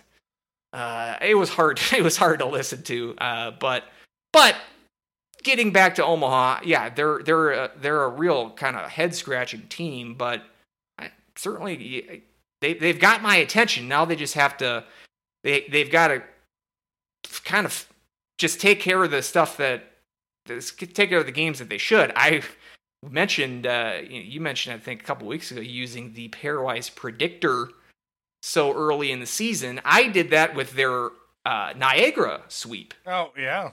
So just, I believe they're at 20 right now. I got to double check this. I, I, checked this on Saturday after the game. Well, th- that's um, why I wanted to put a pin in what you said earlier. Um, is that because I looked at the pairwise uh, yesterday? Uh, Denver and St. Cloud, three and four. The next closest NCHC teams is Western Michigan and Omaha, and they're at 18 and 19. So right now we only have two teams in. Right, and Omaha. So at 19, just winning one of those games against Niagara, they'd be 14 inside the pairwise. Uh, just winning one of those games. I, I didn't do it if I mean, if they let's see if uh, I can do it if if they sweep that series. But just one of the games, they would jump into pairwise territory. Um, so that shows you not so much how big like a big win can be, but how impactful a bad loss can Yeah. be. Uh, it's it, yeah. If they would have swept the series, they'd be at eight right now. So basically, jumping five or six spots with each of those, you know, as they turned out to be losses. So, and that's the thing too. I mean, they're they're non-conference. They still got St. Lawrence coming up. Mhm. Um, they don't have, they don't really have, and, and like I said, done with Denver and only one series left with St. Cloud. So they don't have a ton of opportunities here to pick up like a big pairwise win.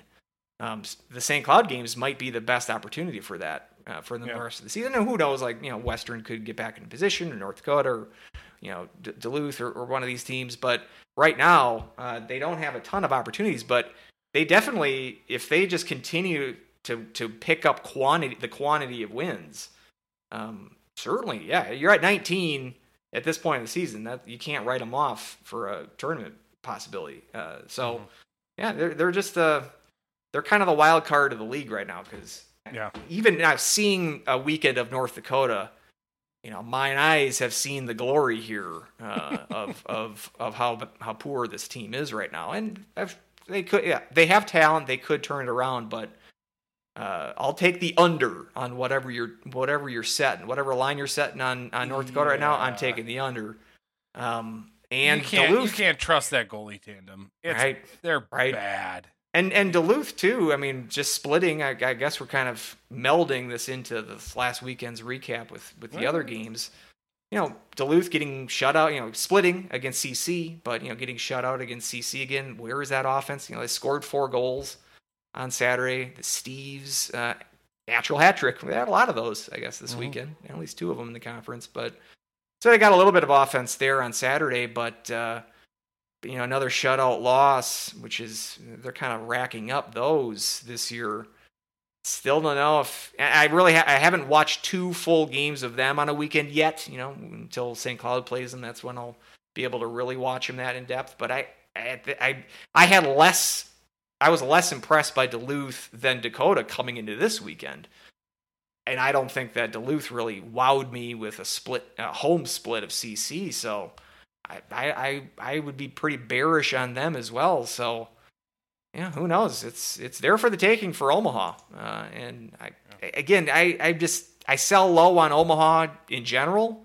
So I'm probably still going to do that for now. But yeah, go out go out to CC and, and sweep that series, and, and maybe that'll make me more more of a believer in them. But uh, yeah, this is a it's a weird weird year uh, for for the league and weird year for for college hockey. There's just no there's there's a lot of parity right now. There's just not a ton of elite teams, um, and maybe that's a good thing. I'm not saying that's a bad Yeah. thing. It's just in general there's typically you know, and yeah, you have a Quinnipiac who's only lost one game. You've got Denver who looks pretty pretty good. You got Minnesota's off to a really good start, but I- I just I don't see Minnesota winning a national title.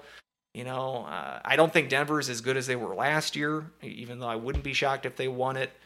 It would, it, you know, Quinnipiac. They've done this before. You know, running the table in the regular season, then not winning it in, in the postseason. So it's just it's wide open right now. And hey, maybe this is the year for St. Cloud. I mean, it's right there for the taking. So Well, go out and get I, it. I like the makeup of our team a lot more, and I think it's a lot more consistent when you have incredibly strong defense like we do. right. That's right. Um, Uh, you said Jack Randall, goal scoring leader with 14. Uh, Jason Polin from Western Michigan at 13. Uh, Cruikshank uh, and Mazur both with 12. So, uh, four of the top goal scorers in the country um, there are in the Yeah. NCHC. Yep. So, so it's yeah, it's I'm. Uh, who, so what do we got this weekend? We got Denver um, traveling to Minnesota, Duluth, uh, North Dakota traveling to Western Michigan, um, and then Omaha, like you said, at Colorado College. So that's a good point about Omaha's schedule. I mean, they can rack up some serious points, or um, you know, just you know the two best teams of the conference, not only playing them once and being done with Denver and splitting. That's huge. So Yeah, and yeah, they went to Duluth already. So I mean, they have a they have a six game homestand. Now, granted, that's with a week off in between, spanning the New Year New Year's weekend and then going into January. Six straight home games. Um, kind of a home heavy second half for them, and so, but we're kind of looking with them and Western both sort of on the fringes and both with a bad loss, a non conference loss, which if Western wins that game against Anchorage and uh, Omaha wins one of those games against Niagara, we're looking at we got four four teams like in the NCHC in line for a uh, tournament berth, and that seems to be par for the course. Okay, but now the the narrative as it's developed this year is that this is kind of a weaker year for the NCHC, which is a narrative that I would agree with. Um, but you can just tell it's just these kind of small, you know, just one loss here, one loss there, and it makes a big difference. So, uh, yeah, it'll be very interesting to see how it shakes out. But that was definitely that was a weird series with with those two teams, Western and, and Omaha this weekend, and yeah, quite the wild contest, reminiscent of the 1991 uh, NCAA title game with uh, Northern Michigan and Boston University. Still, my dad and my brothers say it's the best game they've ever attended in person. That was the game where BU got off to a three 0 lead. Northern Michigan score outscores them seven to one. After that, to take a seven to four lead, BU scores the last three in regulation, including like the last minute. And then Tony Amonte had like a, a breakaway with like 10 seconds left to win it, but he missed. And then Northern Michigan ends up winning in, in overtime. In like three overtimes, but they were playing 10 minute overtimes, I think. So really only two overtimes. But Oh. it's at the St. Paul Civic Center and it was a classic. It's got some, there's a, like a fairly large, they don't have the whole game on YouTube, but it's like maybe a 20 minute package of highlights. It's Really? worth, it's worth it.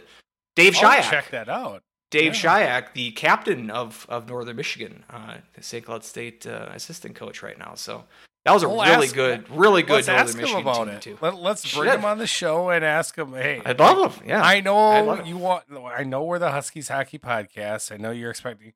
We got to talk about this game. just throw him a big curveball. It's just I'm sure he. I would. Uh, maybe he. He'd really enjoy that. I don't know. We don't really have guests though, uh, but we- I, we could. Yeah, we could break the seal there with uh, with Shyiak. We'd Definitely. we could talk about old Anchorage stories. I'm sure he's got a, a bunch of those. So right. yeah. Maybe we'd, we'd exactly maybe get along. wanted. We might eventually get along to the St. Cloud State talk. I, I don't know though. We might just. I don't know. we might be Let's- distracted. I, I, w- I would want to ask him about Hanowski's goal with 0.1 second left. That's right. when he, Or or when they won, they won in overtime. Anchorage beat St. Cloud in overtime. The only time Anchorage ever won a game in St. Cloud. Uh, and they the cel- they celebrated like they won the Stanley Cup. Eric Scheid, I remember the guy who scored the goal. They were and and Shyiak had a big grin on his face. Like, hey, we actually did it. Like uh, it was pretty good. They were like 131 and 7 or something was their all-time it is their all-time record in St. Cloud. Who knows, maybe we'll get them back on the schedule now that they're back, but right exactly so um you know talking about those bad losses too um with omaha their um non-conference you know i was looking at every team remaining their non-conference schedule and you know of the four teams um that are kind of in the mix when it comes to the pairwise um you know denver has games against lindenwood and alaska um uh, St. Cloud has the home and home with uh, with Minnesota. Um, the Western Michigan, the Broncos, they are at the Great Lakes Invitational. Uh, so they've got uh, Michigan Tech and then either Ferris or Minnesota State. But it, like I no, thought- Michigan Tech. Yes. Oh, what did I say? You said Minnesota State. But it was same conference, so we were close. Who's the other team in the? Didn't I say that? Or it's Michigan Tech, uh, Michigan State, Ferris Evans State, and Western Michigan. I, I can't remember what you said now. Uh, if who who are they playing in the first game? Did you say they're playing Tech in the first game? Yeah, I said they're playing Tech in the first game. Okay. So they'll, they'll either play Ferris or Michigan State. Michigan, notably, Oh, Michigan not. State. yeah, Uh, Michi- Michigan is sitting out this year. They didn't even have a chance to back out of this one. Yeah, Uh. exactly. Um, and then yeah, Omaha uh, uh plays St. Lawrence. So St. Lawrence right now is sitting at forty-one in the pairwise. Talking about bad losses. I mean, if you know a split with them or uh, you know a bad loss to them might really sink their chances as well. Um, you know, obviously you take care of what you can. Maybe that's different, but um, but just something to kind of keep an eye on. So, um, uh, you know, uh, we got questions. Um, or was there was there anything else around college hockey that uh, piqued your interest? Um, did you watch any other games or? Well, um, I, I, you hyped up your uh, Merrimack UConn midweek game. Uh, did did you watch it? I, I only caught like the very tail end of it. Did did you uh, tune into that game at all? sadly I was not able to. What? Um, I had parenting duties that night. Well, you were the Um, one that was like, I'm I'm I'm buckling up. I'm watching I- this at, right? at puck drop and got to check out this Merrimack squad. But This uh, Merrimack, this UConn squad. well, you got an, you got ano- another chance, I guess, with the midweek Merrimack. Well, that's what they're called. They're we're calling them the Merrimack midweeks, midweek warriors, because they play this Wednesday uh, at U uh, at UMass. So you got another shot if you, if you want. There we but- go. The boys Yeah, I state guess- of college hockey. Did you? I wanted. Did you have a chance to watch that Denver Arizona State the uh, the, the, the controversial review? The At all. uh, the the the double review. Yes, I did watch that. After, remember when that I remember when I said we should get rid of reviews? Um, here's here's uh, Exhibit A. Because I didn't And know. I didn't. I didn't realize that you had the opportunity to challenge a challenge. Or, or challenge a play that's already been reviewed. I, I didn't know that was part of the rulebook, doesn't and it shouldn't be. It shouldn't be in the coach's bag to be able to do that. Um, I, I I'm guessing he's like trying to make a point there. If it was me, I would have called the goal. I see from my perspective, I would have called it a goal on the ice, and then it would have been it was kind of inconclusive on the review, and I would have just let the goal stand. The fact that they waved it off on at the time of the goal or the no goal was what they called, and then reversed it, I thought was surprising. yes. Um, but so I can see his sort of frustration. Powers, I'm talking about his frustration with with this call, but that doesn't mean that you can. well, I, again, I guess he had nothing to lose because you know two minutes left in the game, and that's Yeah. basically what the game was going to be. But we've already stopped the game for ten minutes. We don't need to stop it for any much longer than that. If they would have, if they would have overturned the overturned call. That's all I was insane. waiting for. That's all I was. Been insane, and not not like oh, did you see that Kaprizov goal? That was so insane. No, this would have been mentally unfit insane. It would have been I just ridiculous. I would have. I would have liked. Like I would have thought that the conversation went with Powers re-challenging, being like, "Well, did you look at it like this? Oh, I didn't think of that way to look at it. I'll go back and check. Oh, you're right." Yeah, Um, for those of you uh, who are probably really confused and and, didn't watch, um, basically, uh, tag game two two. Um, that puck kind of just bounced up in the air, and at the same time, the Arizona State defender was swatting at it with his hand as uh, Levens was uh, playing it with a high stick and just kind of swung at it and it ended up going to the back of the net.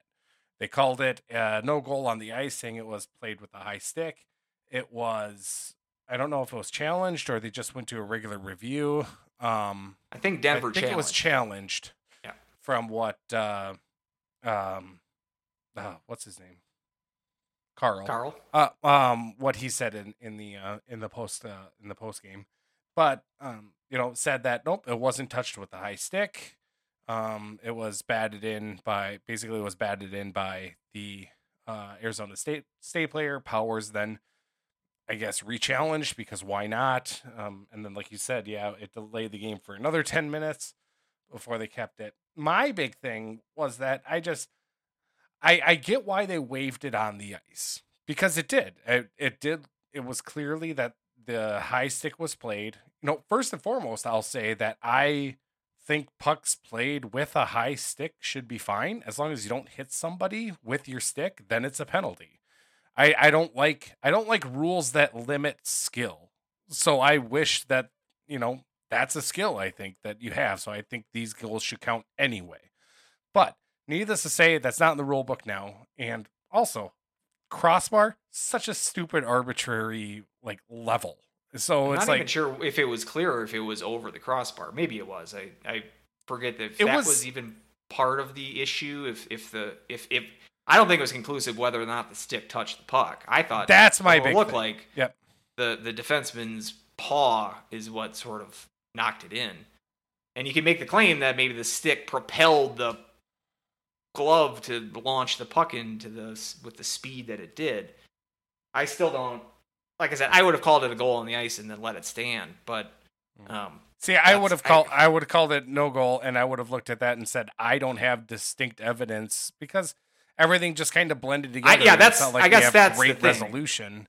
yeah, you don't Um, have you don't have a conclusive view from Yeah. what we saw, and I don't know what else they're looking at. I mean, this is college hockey. It's not like we got 17 different angles here. I'm Mhm. sure they're they're looking at what whatever the Denver feed had, and so I don't know how you come out with that conclusion based on those replays. But And then and then I'd- so so to allow that goal, um, with that not being conclusive about the hitting the puck with the high stick, but then allowing the goal in the Minnes or in the St. Cloud game that Constantini scored that was clearly a high stick beforehand that wasn't called.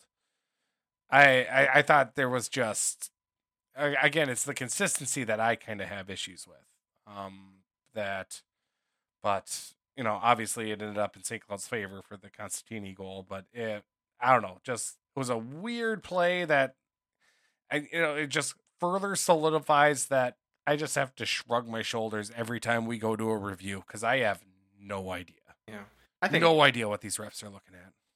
pretty big difference though. I mean, the the play in the St. Cloud game was again not the scoring play. That was the defenseman at his own blue line picking the puck up.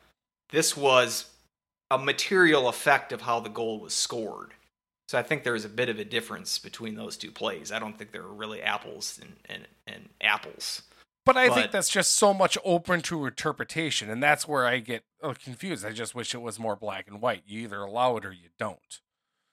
And and that's where this. Oh well, we missed it, but it was far enough away. Okay, well, what's the timeline of far enough away? I mean, is it two zones away? That's fine. But if it's, I mean, if it's that, and then a quick outlet pass because our guy wasn't able to, you know, make a play on it because um, you did hit it with a high stick, but I don't know. So like it, it, it's that arbitrary, you know, kind of shrug of the shoulders again that I have a, Yeah. a little bit of an issue with.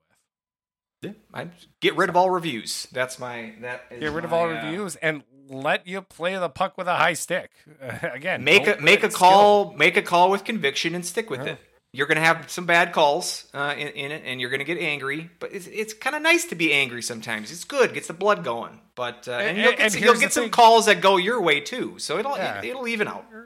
You're you're a referee. You're gonna get yelled at no matter what. So you might as well just be firm in your in- your conviction. That's right.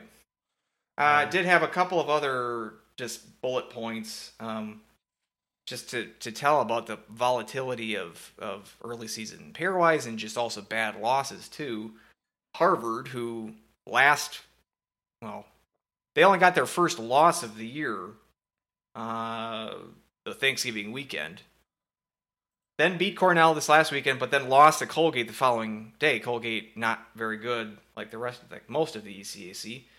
You know, they were undefeated and in the top ten of pairwise. Now they're 15, and technically that'd be outside of the pairwise gate because both the Atlantic Hockey and CCHA do not have a team in the top 15, so they'd both be taking their tournament team. So Which you know, Harvard. maybe we are burying the lead when it comes to you know, I was gonna get that was gonna get to that. Probably So- the biggest. so- I would say the biggest uh, upset of the weekend is Ferris Evan State. You know, Yeah. going into Mankato, two regulation wins for them, a clean six point sweep, first sweep that Mankato, uh, you know, two losses at home and a weekend since 2012. Going back to the old WCHA days, a, a Wisconsin series for them. So didn't realize it'd been that long of a uh, of a streak of not getting Yeah. swept at home for Mankato. I mean, that Um, was ba- that was back when Wisconsin was decent. That's how far sure back was- we're going. Yeah, I don't know if that would have been the 12-13 season or the 11-12 season. Not sure. I think the 13 I think that was when they won the uh final 5, the last one. Um Yeah. So if it was that year, they would have made the tournament, but uh, I don't think they did the year before. There was some kind of I mean that Well, would they have been they also they also won the first year of the Big Ten, right? That's right. That's right. So, I, So- yeah, yeah. So it would have been. Yeah, In- they, in they at least would have been better than they are fans. now. Yeah, it would have been better than they are now, but still, for Mankato's perspective, I mean, it. I I don't like it It's a heck of a because those those Mankato wins that St. Cloud got earlier in the year don't look as hot. I was very confident that they were Yeah. just gonna kind of cut through the CCHA like butter this year, and they still might win that league. It's it's not a great league, like I said. No one uh, in in at large position in the pairwise uh, at this point in the season, and teams like Michigan Tech are are decent, and Bowling Green's okay, and Northern Michigan's got some players, but seems like definitely a disappointing season this year. I'm sure people expected them to take a step back because of what they lost last year, but uh, definitely did not expect you know getting swept at home to to Ferris Evan State. Not a quality result. So I would say that would be the biggest shocker of the weekend for me was was was those results. But those are the only other sort of bullet points I had on on this weekend. If you, unless you had anything else. Mm-mm. No, but I'm just kind of looking at, um, yeah, CCHA standings. Um, again, a little bit uneven since some have 12, some only have eight games played. Uh, but yeah, Bowling Green right now sits atop of the league. Uh, Michigan Tech, though, has is, is right behind with 22 points. Um, they have four overtime losses. Um, one to Minnesota State, one to Lake Superior, one to Bemidji State. Okay, so only three overtime losses. Um, but otherwise, I think they would be kind of running away with um, an early uh, CCHA lead. So that might be something kind of to look at, and um, where they might be hosting, you know, the if things continue the way they're going.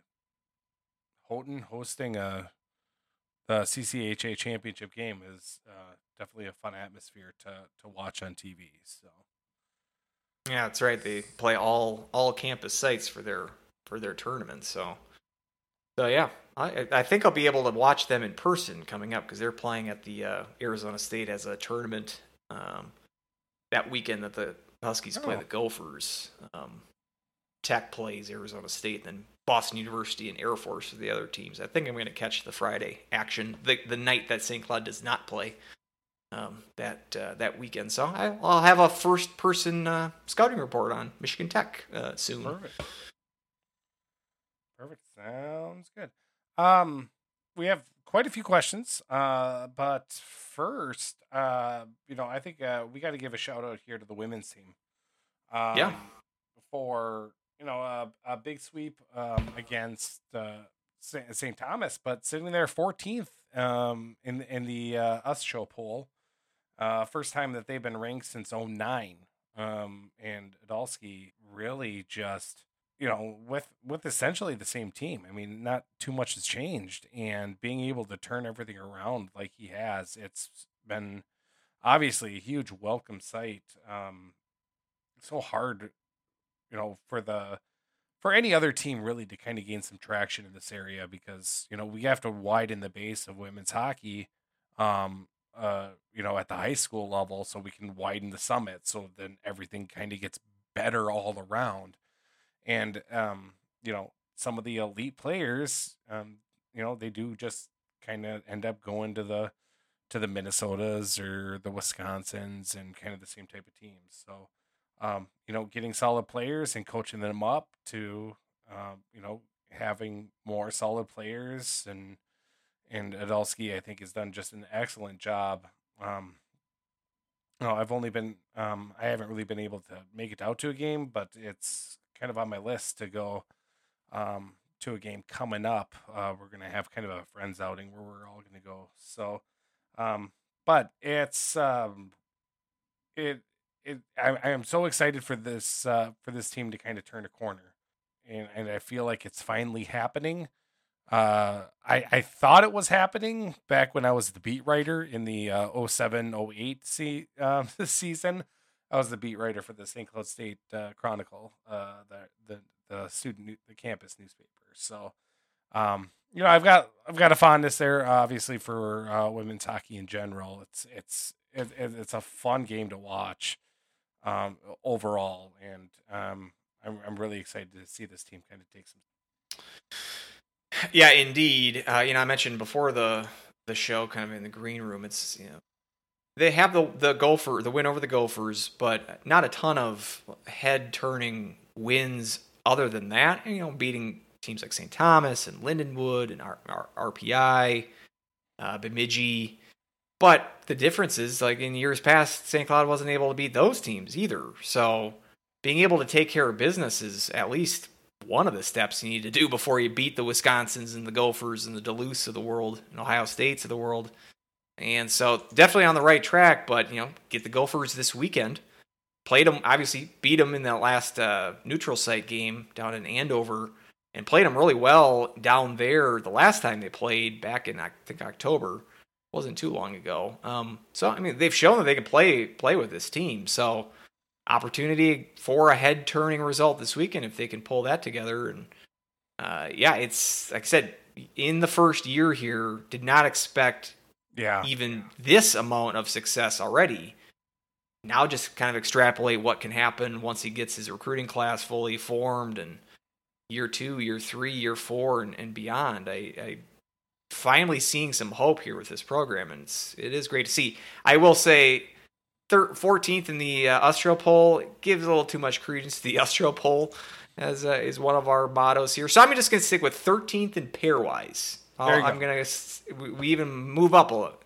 And they're that's actually officially they're on the actually bubble. under they're underselling us in the USCHO Yeah. poll. That's right. Yep, and that, Yep. that's officially with uh, 11 teams making the tournament there. That's 11 uh, teams they're in the officially on tournament. bu- the bubble. And as mentioned again earlier before the show with him, I'm not. I'm trying to find out if this. They have five conferences right now in, in the women's side, and four of them, at least up until through last year, four of them got auto bids. They have this Northeastern League, the NEWHA, that just started a few years ago. It's basically a bunch of D2 teams um, that are playing up and they really want to get a, an auto bid to the tournament. But I was doing some frantic googling last night, and I could not find if they were if they have been granted that auto bid. If they have not, they would still be the four uh, tournament or conference um, auto bids plus seven at large teams. So basically, you want to get in that that seven at large. You want to basically be seven and up in pairwise to really be confident, and you know top ten at least because you're gonna have some auto bids likely from the top ten. Um, so yeah, we're 13 right now, and certainly can still make a make a move up. You have that opportunity playing in the WCHA. You, you're going to be playing in teams like Minnesota again. You're going to be playing Wisconsin again. To be playing Ohio State again. Um, so you have the opportunity to uh, to do that to to make some moves here, and yeah, to say it's not out of the possibility for St. Cloud to make a NCAA tournament. Pretty pretty uh, amazing accomplishment so far. But just keep it up. I mean, like said, it's I've always wanted a reason to like have this be appointment watching to put this on my on my slate.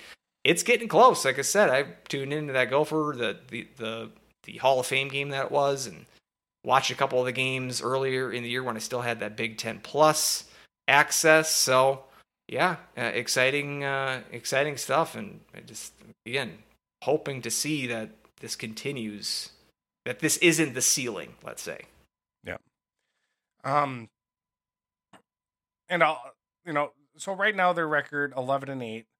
Uh, but when they started the season, they went through just a Yeah, nasty and the- gauntlet. the gauntlet. started Yep.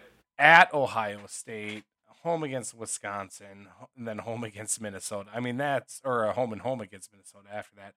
So I mean, that's six of the just pow- amazing powerhouses of college of women's college hockey right there. So it's um but but watching those games you could tell it was a little bit different now obviously it was rough against ohio state um you know just getting used to the new coach a combination of ohio state being the defending champions so it's you know you kind of expected that but even that i mean five to two six to two i mean previous years that's 11 to 1 and that's you know seven nothing um, and then uh, against Wisconsin, after a five nothing loss, you know, come back in overtime, um, and unfortunately lose three to two. That was a game they should have won too. They had a, Yeah. they had a late lead in that game. They had a late lead in there. Um, and then uh, against Minnesota, two very hard fought losses. Um, and then since then, they were they've been on a nine and two stretch, um, including a, a four to one victory against Minnesota in that Hall of Fame game. Um, and then a, uh, those two losses are to Minnesota Duluth, um, who's uh, a solid team, but one of those losses to nothing. So it's it, it it's it's exciting to see everything kind of turn um, for for the women's team, and and really excited to see uh, how things are going to kind of shape up. So um, we'll be we'll be uh, having a close eye on it, and you know my, my plan is out uh, get out to a couple games there in in uh, in January. Maybe see the Ohio State or Bemidji Yeah, State series. That's what I would say. I'd, I'd I'd rather go to Ohio State just to watch, you know, defending champs and number one in pairwise right now. I'd that would be the games I would, unless you wanted to have a, you know, Bemidji State, probably a better chance that they would that you might see a win there. But if it was me, I'd probably I'd rather check out the uh, the Buckeyes. Uh, questions. So let's uh, go ahead. We got a, a fair amount of questions. Everyone's uh, everyone's hyped. I think for the It's uh, good to, good to see a, a, an engaged uh, listenership. It's always good. So, um, friend of the friend of the show, Dan Jacobson. Uh, uh, question: uh, Have you booked your flights for Tampa yet? Um, no, uh, because I know the history of St. Cloud in NCAA tournaments, so that still makes me nervous. Especially Yeah, if and- we have to go up to Fargo and play in the regional there, um, considering the PTSD from last time. But be decent chance that North Dakota ain't gonna be there. either. That's also so. I'm gonna say I haven't booked my flight yet. Um, you know, St. Cloud's going down to Florida this weekend anyway, so it's like we're getting our Florida our Florida trip out of the way earlier this year. We'll come back. We're we're, we're planning or hoping on coming back in the spring, Yeah, that's true. but we just take one Florida trip at a time here. So Um, uh, Will, when is the right time to get into brewing beer, golf, or any other quote old person activity? Um, and I think if you have to ask that question, yeah, it's time, buddy. Um, start getting your Mister Brew kit out. Um, and well, I think we can both we can both um, answer this because you're the golfer. Yep. And I I brewed the beer. I went through that like year long little. I I think I made like three batches. That was when that was in the first iteration of the podcast, like 2016 or whatever it was. So so we got them both covered on this one. As you can tell, I didn't really it didn't really stick with me. Like I moved and I just I did I had a bunch of the brewing equipment. I, it's too bad. Like I could have just fobbed off all my brewing equipment on you because I had no use for it anymore. But uh, it doesn't take that much, maybe a hundred bucks to kind of get all set up with the with the uh, gear that you need, and yeah, it can be fun. Uh, tinkering with recipes and adding some stuff here and there, yeah, can can be kind of fun. I kind of just it it depends. I was like, I- I'd rather just go and buy the one at the store. um, rather than waiting two months or however long it was to have mine ferment, Sure. I'll just buy the ten dollar six pack. he he did say any other old person activity. Um, so what what would you put in the old person activity, the extras? Um, you know, my thought pickleball. Um, but also pickleball is uh pretty intense. So like And pi- for for you're you're reminding me too, our for our old timers out there, check out Grandpaid. Uh, one of our one of our sponsors here. One of our uh, sponsors, Grandpaid. Yes. It's specifically designed, specifically engineered for uh, for seniors. So, Mm-hmm. um, and, but at Young at Heart, they have a junior version as well. So, um, keep that keep Grandpaid in mind. Uh, yeah, there was pickleball, um, and there is crosswords. I'll say that that tends Oh, to be on the older person spectrum. Um, every my my wife every once in a while gets uh she hasn't got into it yet thankfully uh but uh she'll kind of scroll through on tiktok and she'll find rock tumblers and uh kind of looking at some of the i don't know agates i think whatever there you go.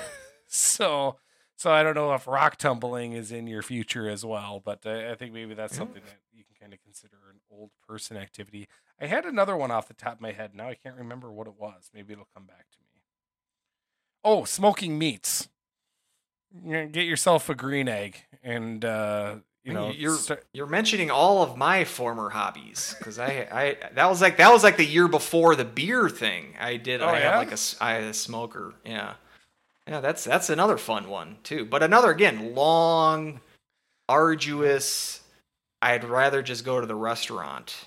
Um, but it's, it, it's no. I, I would prefer that. I I'll be much closer. The I'm I'll, be smoking some meat before I brew another batch of beer. I'll put it that way. That's a good. I don't see that being typically an old. I mean, what what are we considering old here? i don't know I, will how old are you when I think, maybe old, I think like sixty, like. Grandpa's demographic. okay Um, bernard longer This uh, like hitting it off the smoke, like smoking meat seems more like forty plus. Oh, Or, I mean. I was thirty when I did that, so it's all about being young at heart. It's Young- it's not. young at heart.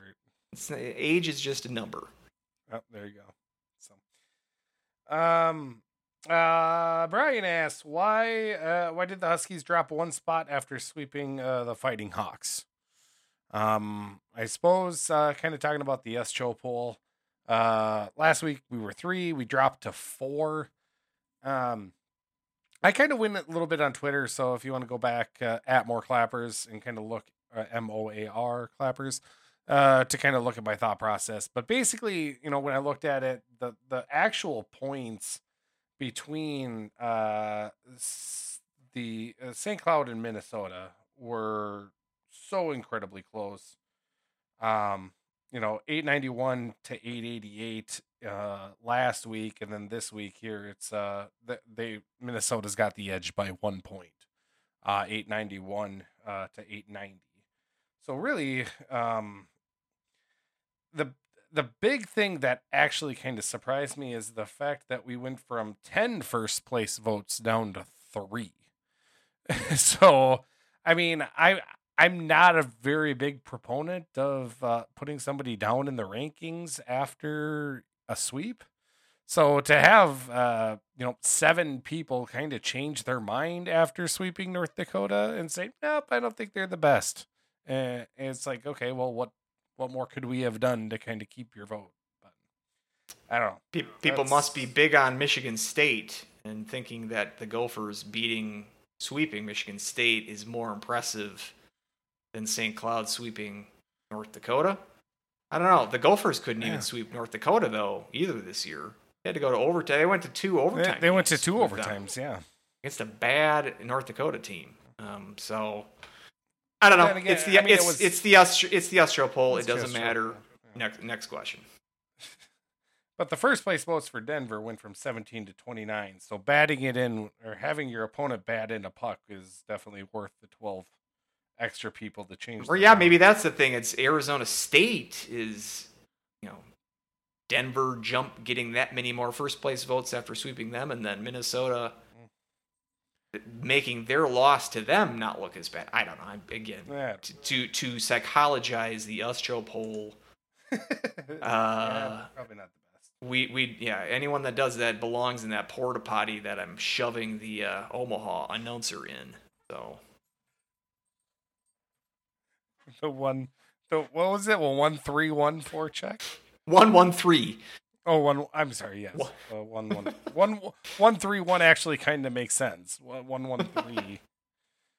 I mean, um, um. Next question, Robert Poser. Uh, goalie rotation.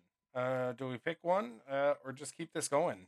Um, if you pick one and uh, before the conference playoffs, before the NCHC or the uh, NCAA playoffs, like basically, how long do we keep this rotation going?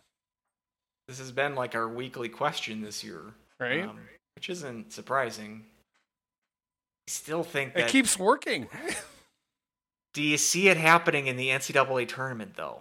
I, I Yes. just don't. I don't. yes, I don't see it- I think We should. I, okay, who, I who's think- your, who's your better goalie? Fast. right now. Who would you want? You want Ba- Basse. Basse. Why wouldn't you start him in the in the in the fr- in the Saturday or in the second game of the series? I would. I would also start him in the first. start game. him in the first. Ah, You're you're upsetting the apple cart now. Nope. I I don't know. I, I, I I run it. I run it until somebody falters. yeah, I mean, I said I would have done it after the Western Series. I would have given Basse both the games in CC. Um, but Castor's played really well the last two weeks. So And I- like I said, that that Friday game when or obviously the Friday game, that's the game he played. But um when North Dakota was really cycling and really pushed I mean he made some really key saves. Um Ca- Castor, I would say Castor probably played better this weekend. Actually, Yeah. Like I said, Basse had a couple. I thought the first goal was not great, uh, and the second goal was was a bit of a rebound opportunity. I thought was a little juicy too. He still played fine, but uh, I would have given Castor the edge uh, this weekend. So I would have given ba- Basse the edge in CC. It's mhm. they've they've you know I thought Castor wasn't great against Western, but other than that, I think he's been real solid the rest of all the other series, and I'm not sure if Basse's had a you know this might have been his worst weekend. I'm I'm, I'm, I'm struggling to think of another uh, of a worse weekend than this weekend. That's to say that there hasn't been really any bad weekend. So yeah, I at this point throwing my hands in the air and say just keep running it, but I just uh, from my betting perspective, if I was to bet on it, I would say so, uh, by the end of the year, someone's going to take the reins. But because I just don't see playing playoff games just with switching goalies to this extent, like a planned platoon. I, I don't remember that ever happening. I'm sure it has sometime in the history of hockey, but I just can't. I can't remember any, and but maybe maybe that's the reason to do it. It's never been done. Yeah, This maybe new school. maybe we're revolutionizing the game right here. It's I mean, possible. We're, it's possible. we're we're we're switching from you know, a and and guy to you know a, a 1.51 goals against or a 2.01 goals against. Like, and, and and credit to both the goalies for buying into this system. You know, I, I think that's not a natural thing for goalies to want to do. You know, this Yeah. is Basse coming in from CC where he may have heard, you know, seen the writing on the wall. He didn't want to maybe be in a tandem situation with Mbereko coming in with some hype in CC. But being able to accept this as far as, hey, I'm just going to get the one game per weekend, that's fine with me. I'm going to focus on that one game. Jaxon's going to do his thing on Friday. I'm going to do my thing on Saturday. Vice versa. Um, they have to both sort of be fine with that, and that's not that's not like a that's easier said than done. I think I think a lot of goalies would say, "Screw that! I, I want to be the go- the starter both nights or or nothing." So I think credit to them for keeping the focus on this sort of unusual situation, but they're making the most of it. And yeah, as as you're saying, like until it really breaks here, why why why screw with it? So yeah, Um, my buddy Eric Zamora uh, asked what he should be when he grows up. Um, I think he should be the director of operations for the St. Cloud Norsemen. So uh, there we go. I, th- I think you reached your peak there, Zamora. I, I say that- I agree. I agree. He's where he needs to be. I say that with all the love. There, there's another guy actually we could probably have on the show. So Yeah, all of a sudden we're we're gonna get guests, and we're gonna. Uh, I'm all for it. Let's do it. I don't know if I'm all for it. That seems like a lot of work. Does I kind of like work. just having you coming on and just. And Jeffrey Wood uh, had kind of a good question. He linked uh, Schlossman's article um, in regard to college hockey being altered by the transfer portal and um, kind of his theory on why college hockey has been chaotic this season. Um, basically, the uh, transfer portal in combination with the extra year of COVID eligibility um, for a lot of people. Basically, there's less holes to fill for teams, so that has been raising the tide for a lot of teams. So it's not necessarily that you know there's a lot more teams that are better versus only a couple teams that are stand out and kind of taking the reins for everything uh, throughout the whole season. Kind of wanted my take or our take on that. So um, I don't know. Did you get a chance to read that um, article, or kind of what were your thoughts? Yeah, I did read it. Um, I, I I thought it was a good article. I, I I pretty much agree with with the premise that it's not so much that you build a team from the transfer portal, but that you're able to patch some holes in a way that a rebuild you can shorten the the gap of a rebuild. Um, you know, he made the uh, he used the example of that 01 02 North Dakota team, which would have been the last time that St. Cloud swept them at, at home. That and I believe, as we mentioned last week, that was the last time they had a losing record, uh, North Dakota in a season, and that was a year after they made the national title game, but they lost. That was the uh, that that Panzer line, right? Line of fire. Mhm. So they would have lost all those guys, and it was a freshman heavy team. Would that have been Parise? Or maybe he came in the next year. Um, but anyway, they had just a ton of freshmen, and that freshman group ended up going to a national title game in their senior year. Um, so I mean, it was definitely a talented group, but just they had such a freshman heavy roster that you know it just they were too young and and couldn't adjust to the to the to the league right away. Well, those sort of situations you can you can alleviate that to an extent now where instead of relying so heavily on a on a younger group or an unproven group, you can bring in a, a veteran someone who's been around for a couple of years, you can bring him in as a transfer. It's just it's become like we've seen like it's a perfect example here of how the transfer portal is no sure solution though.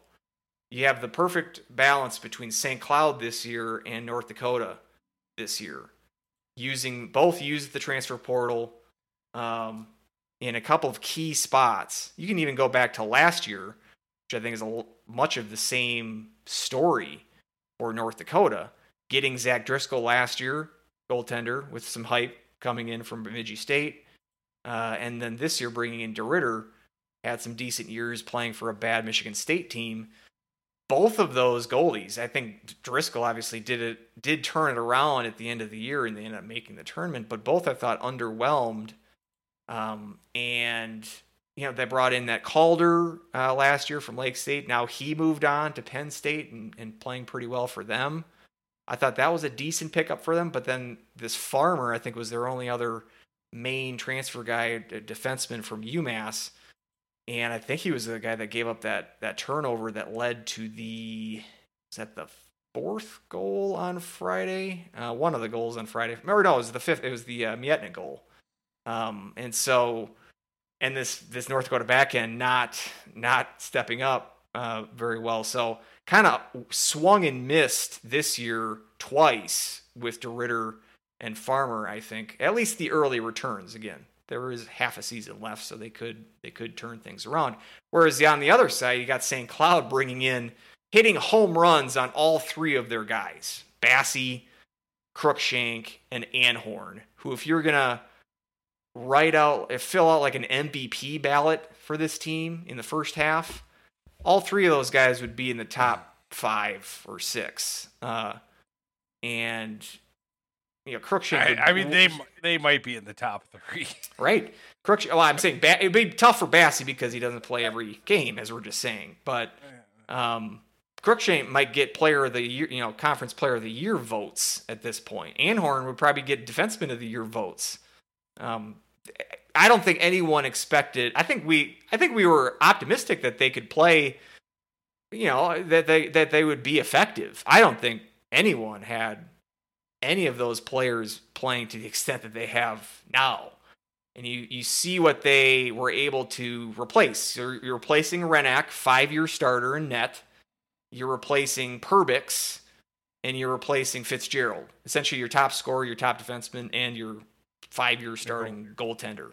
and you're able to plug those guys up with these three guys. That's not going to be the case every year. You're not going to hit these kind of home runs every single year.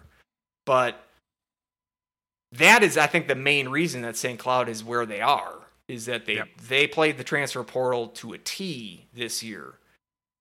And as I said in the past, like I, I've had misgivings about the, the the portal. Um, you know, one thing I also want to kind of point out is that yeah, transfer portal. I mean, that's still you not only have to like you have to pick the right players, but they also have to agree. They also Right. have to buy in, and that's right. that's a recruiting process for you. Like you, so you have to really sell on that. So Yeah. I mean, not only did we hit out the park with those three, but also credit to Brett Larson and Shyiak and like all you know, Anga. Who else is? You know, it's going to be the whole, you know, kit and caboodle who's going to be the, you know, really selling these players on this is why you should come here. This is, you know, we we have the bet, you know, an opportunity for you. We think you're you're you're the um you're the uh the right the right fit that we need and for them to also back it up and say that oh I I was the missing piece on this team because all three of them definitely were.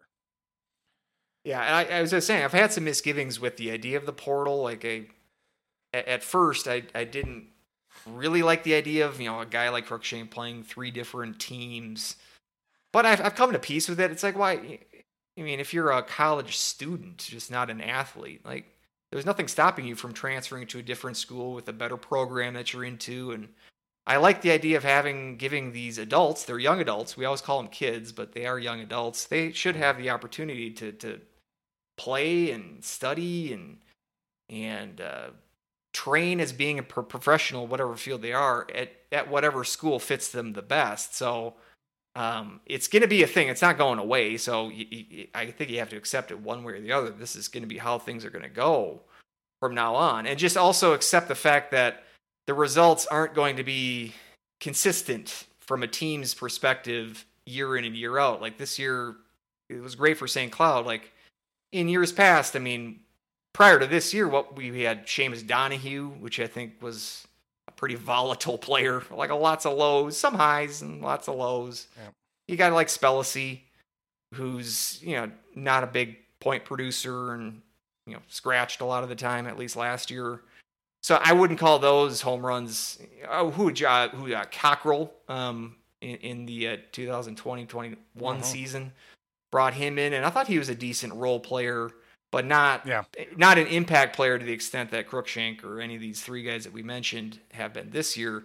So again, prior to this year, the the transfer portal was maybe neutral at best of an effect for St. Cloud, but this year But really that's where like really knocked Denver, it out of the park. like Right. it, it was a huge get for Denver. Um, when when they had uh, Uh, you know, Cameron Wright. Their yeah, Cameron. Yeah, they had so many different prolific people, um, on that team, and and maybe will be this year's Denver, which I will definitely take.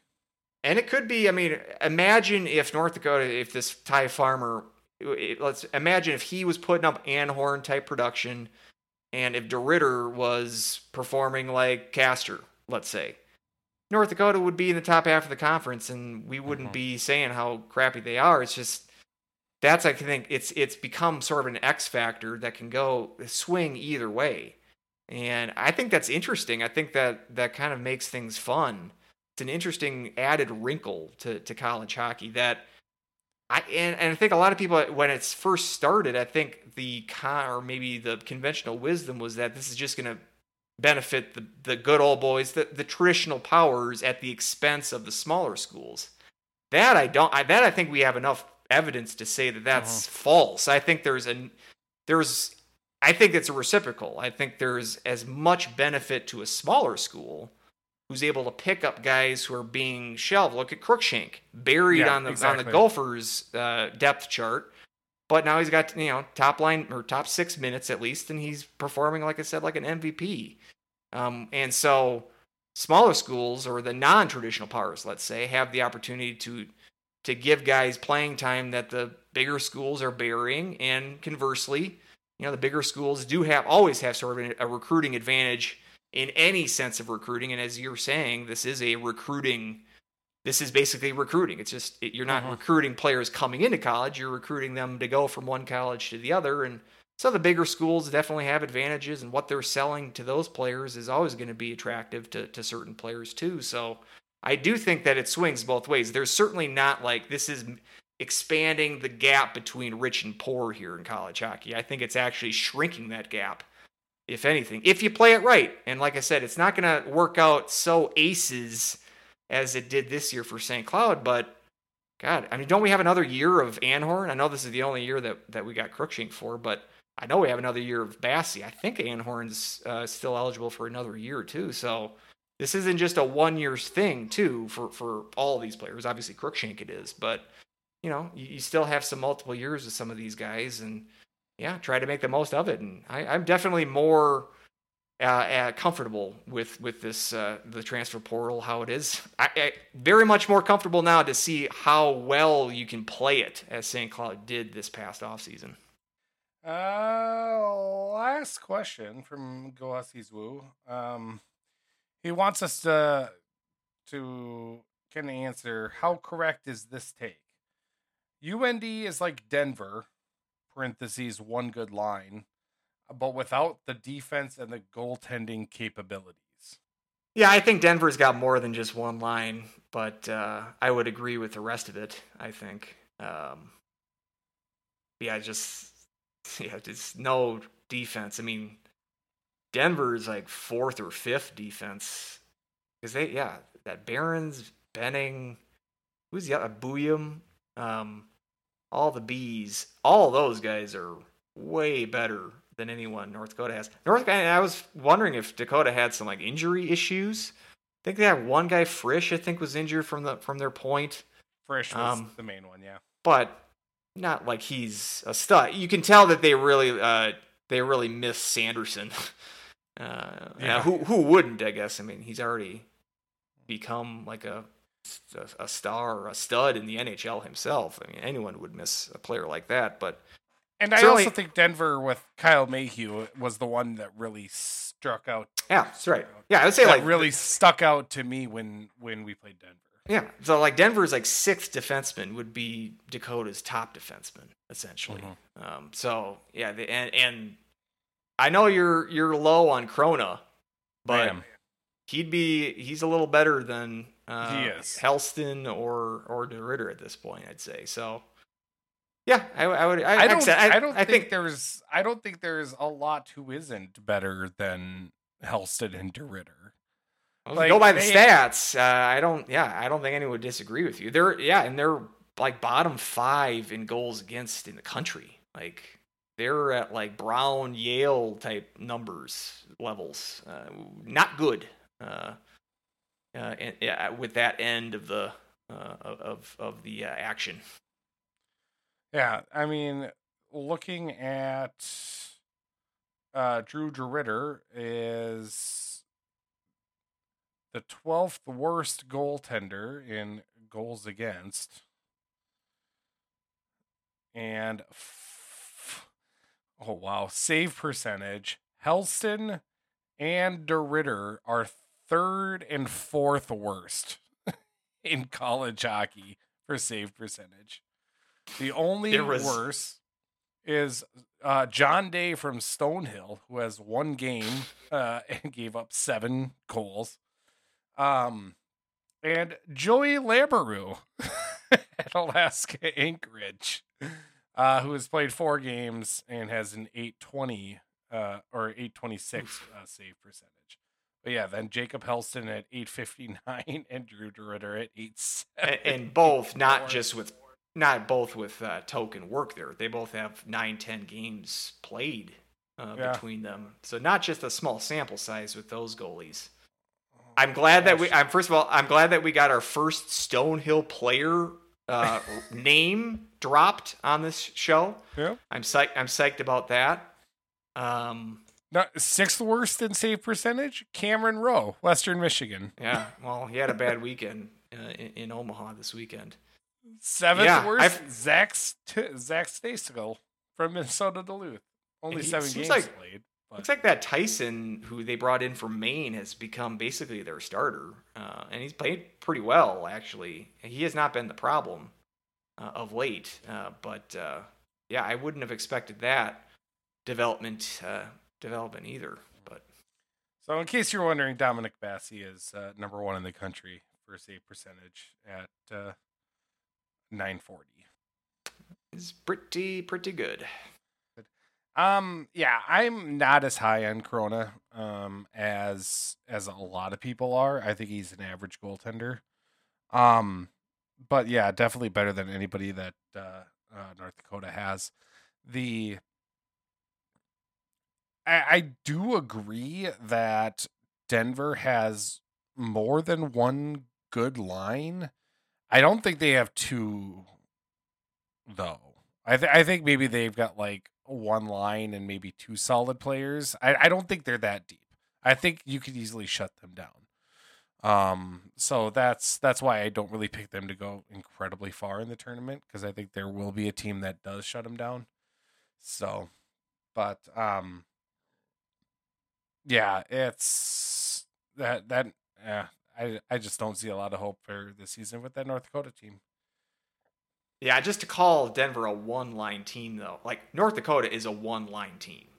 Like who else other than that top line? I mean, again, I mentioned Ness and Constantini scoring, and I think those were just bad defensive plays from St. Cloud. But their only sort of one dynamic line was that that Blake, James, and, and Gaber uh, line, and really nothing else to, to sneeze at other than that. So yeah, we can we can debate here and there about Denver and and all that, but let's just let's let's stick to the task of, of bashing North Dakota as we have for over two hours now. Uh, Oh, geez. It was- Did we this cross was the good. two-hour mark? this we're getting into record territory here, but Ooh. Oh, knowing geez, knowing knowing our listeners, they've enjoyed every second of it. So I know I've enjoyed talking about it. So, um, I mean, I guess uh, with that, then uh, that about does her. So, about does her. um, I suppose you know two two plus hours. Uh, we'll we'll uh, we'll, we'll Hopefully tie a bow we. We uh, took care of both uh, commutes for you. Okay, sp- split this into two two and two rush hours. So That's right. yep, e- exactly. So, um, uh, you can reach me uh, at more clappers, M O A R clappers on Twitter, and Andrew, uh, you can reach uh, email us. You can send us an email. It's Huskies Hockey Podcast, Huskies Hockey Podcast at gmail.com. Send me an email. Perfect, sounds good. And also leave us a review. We'll give you a shout out in the podcast. Also, if you leave a review, five stars only, um, less than five stars, I will cry, and I don't want that to happen. So, and uh, until next Don't, time. ma- don't make Welly cry. Don't make Weldy cry. That's hashtag. Don't make Weldy cry. Uh, until next time, go Huskies. Woo! Woo!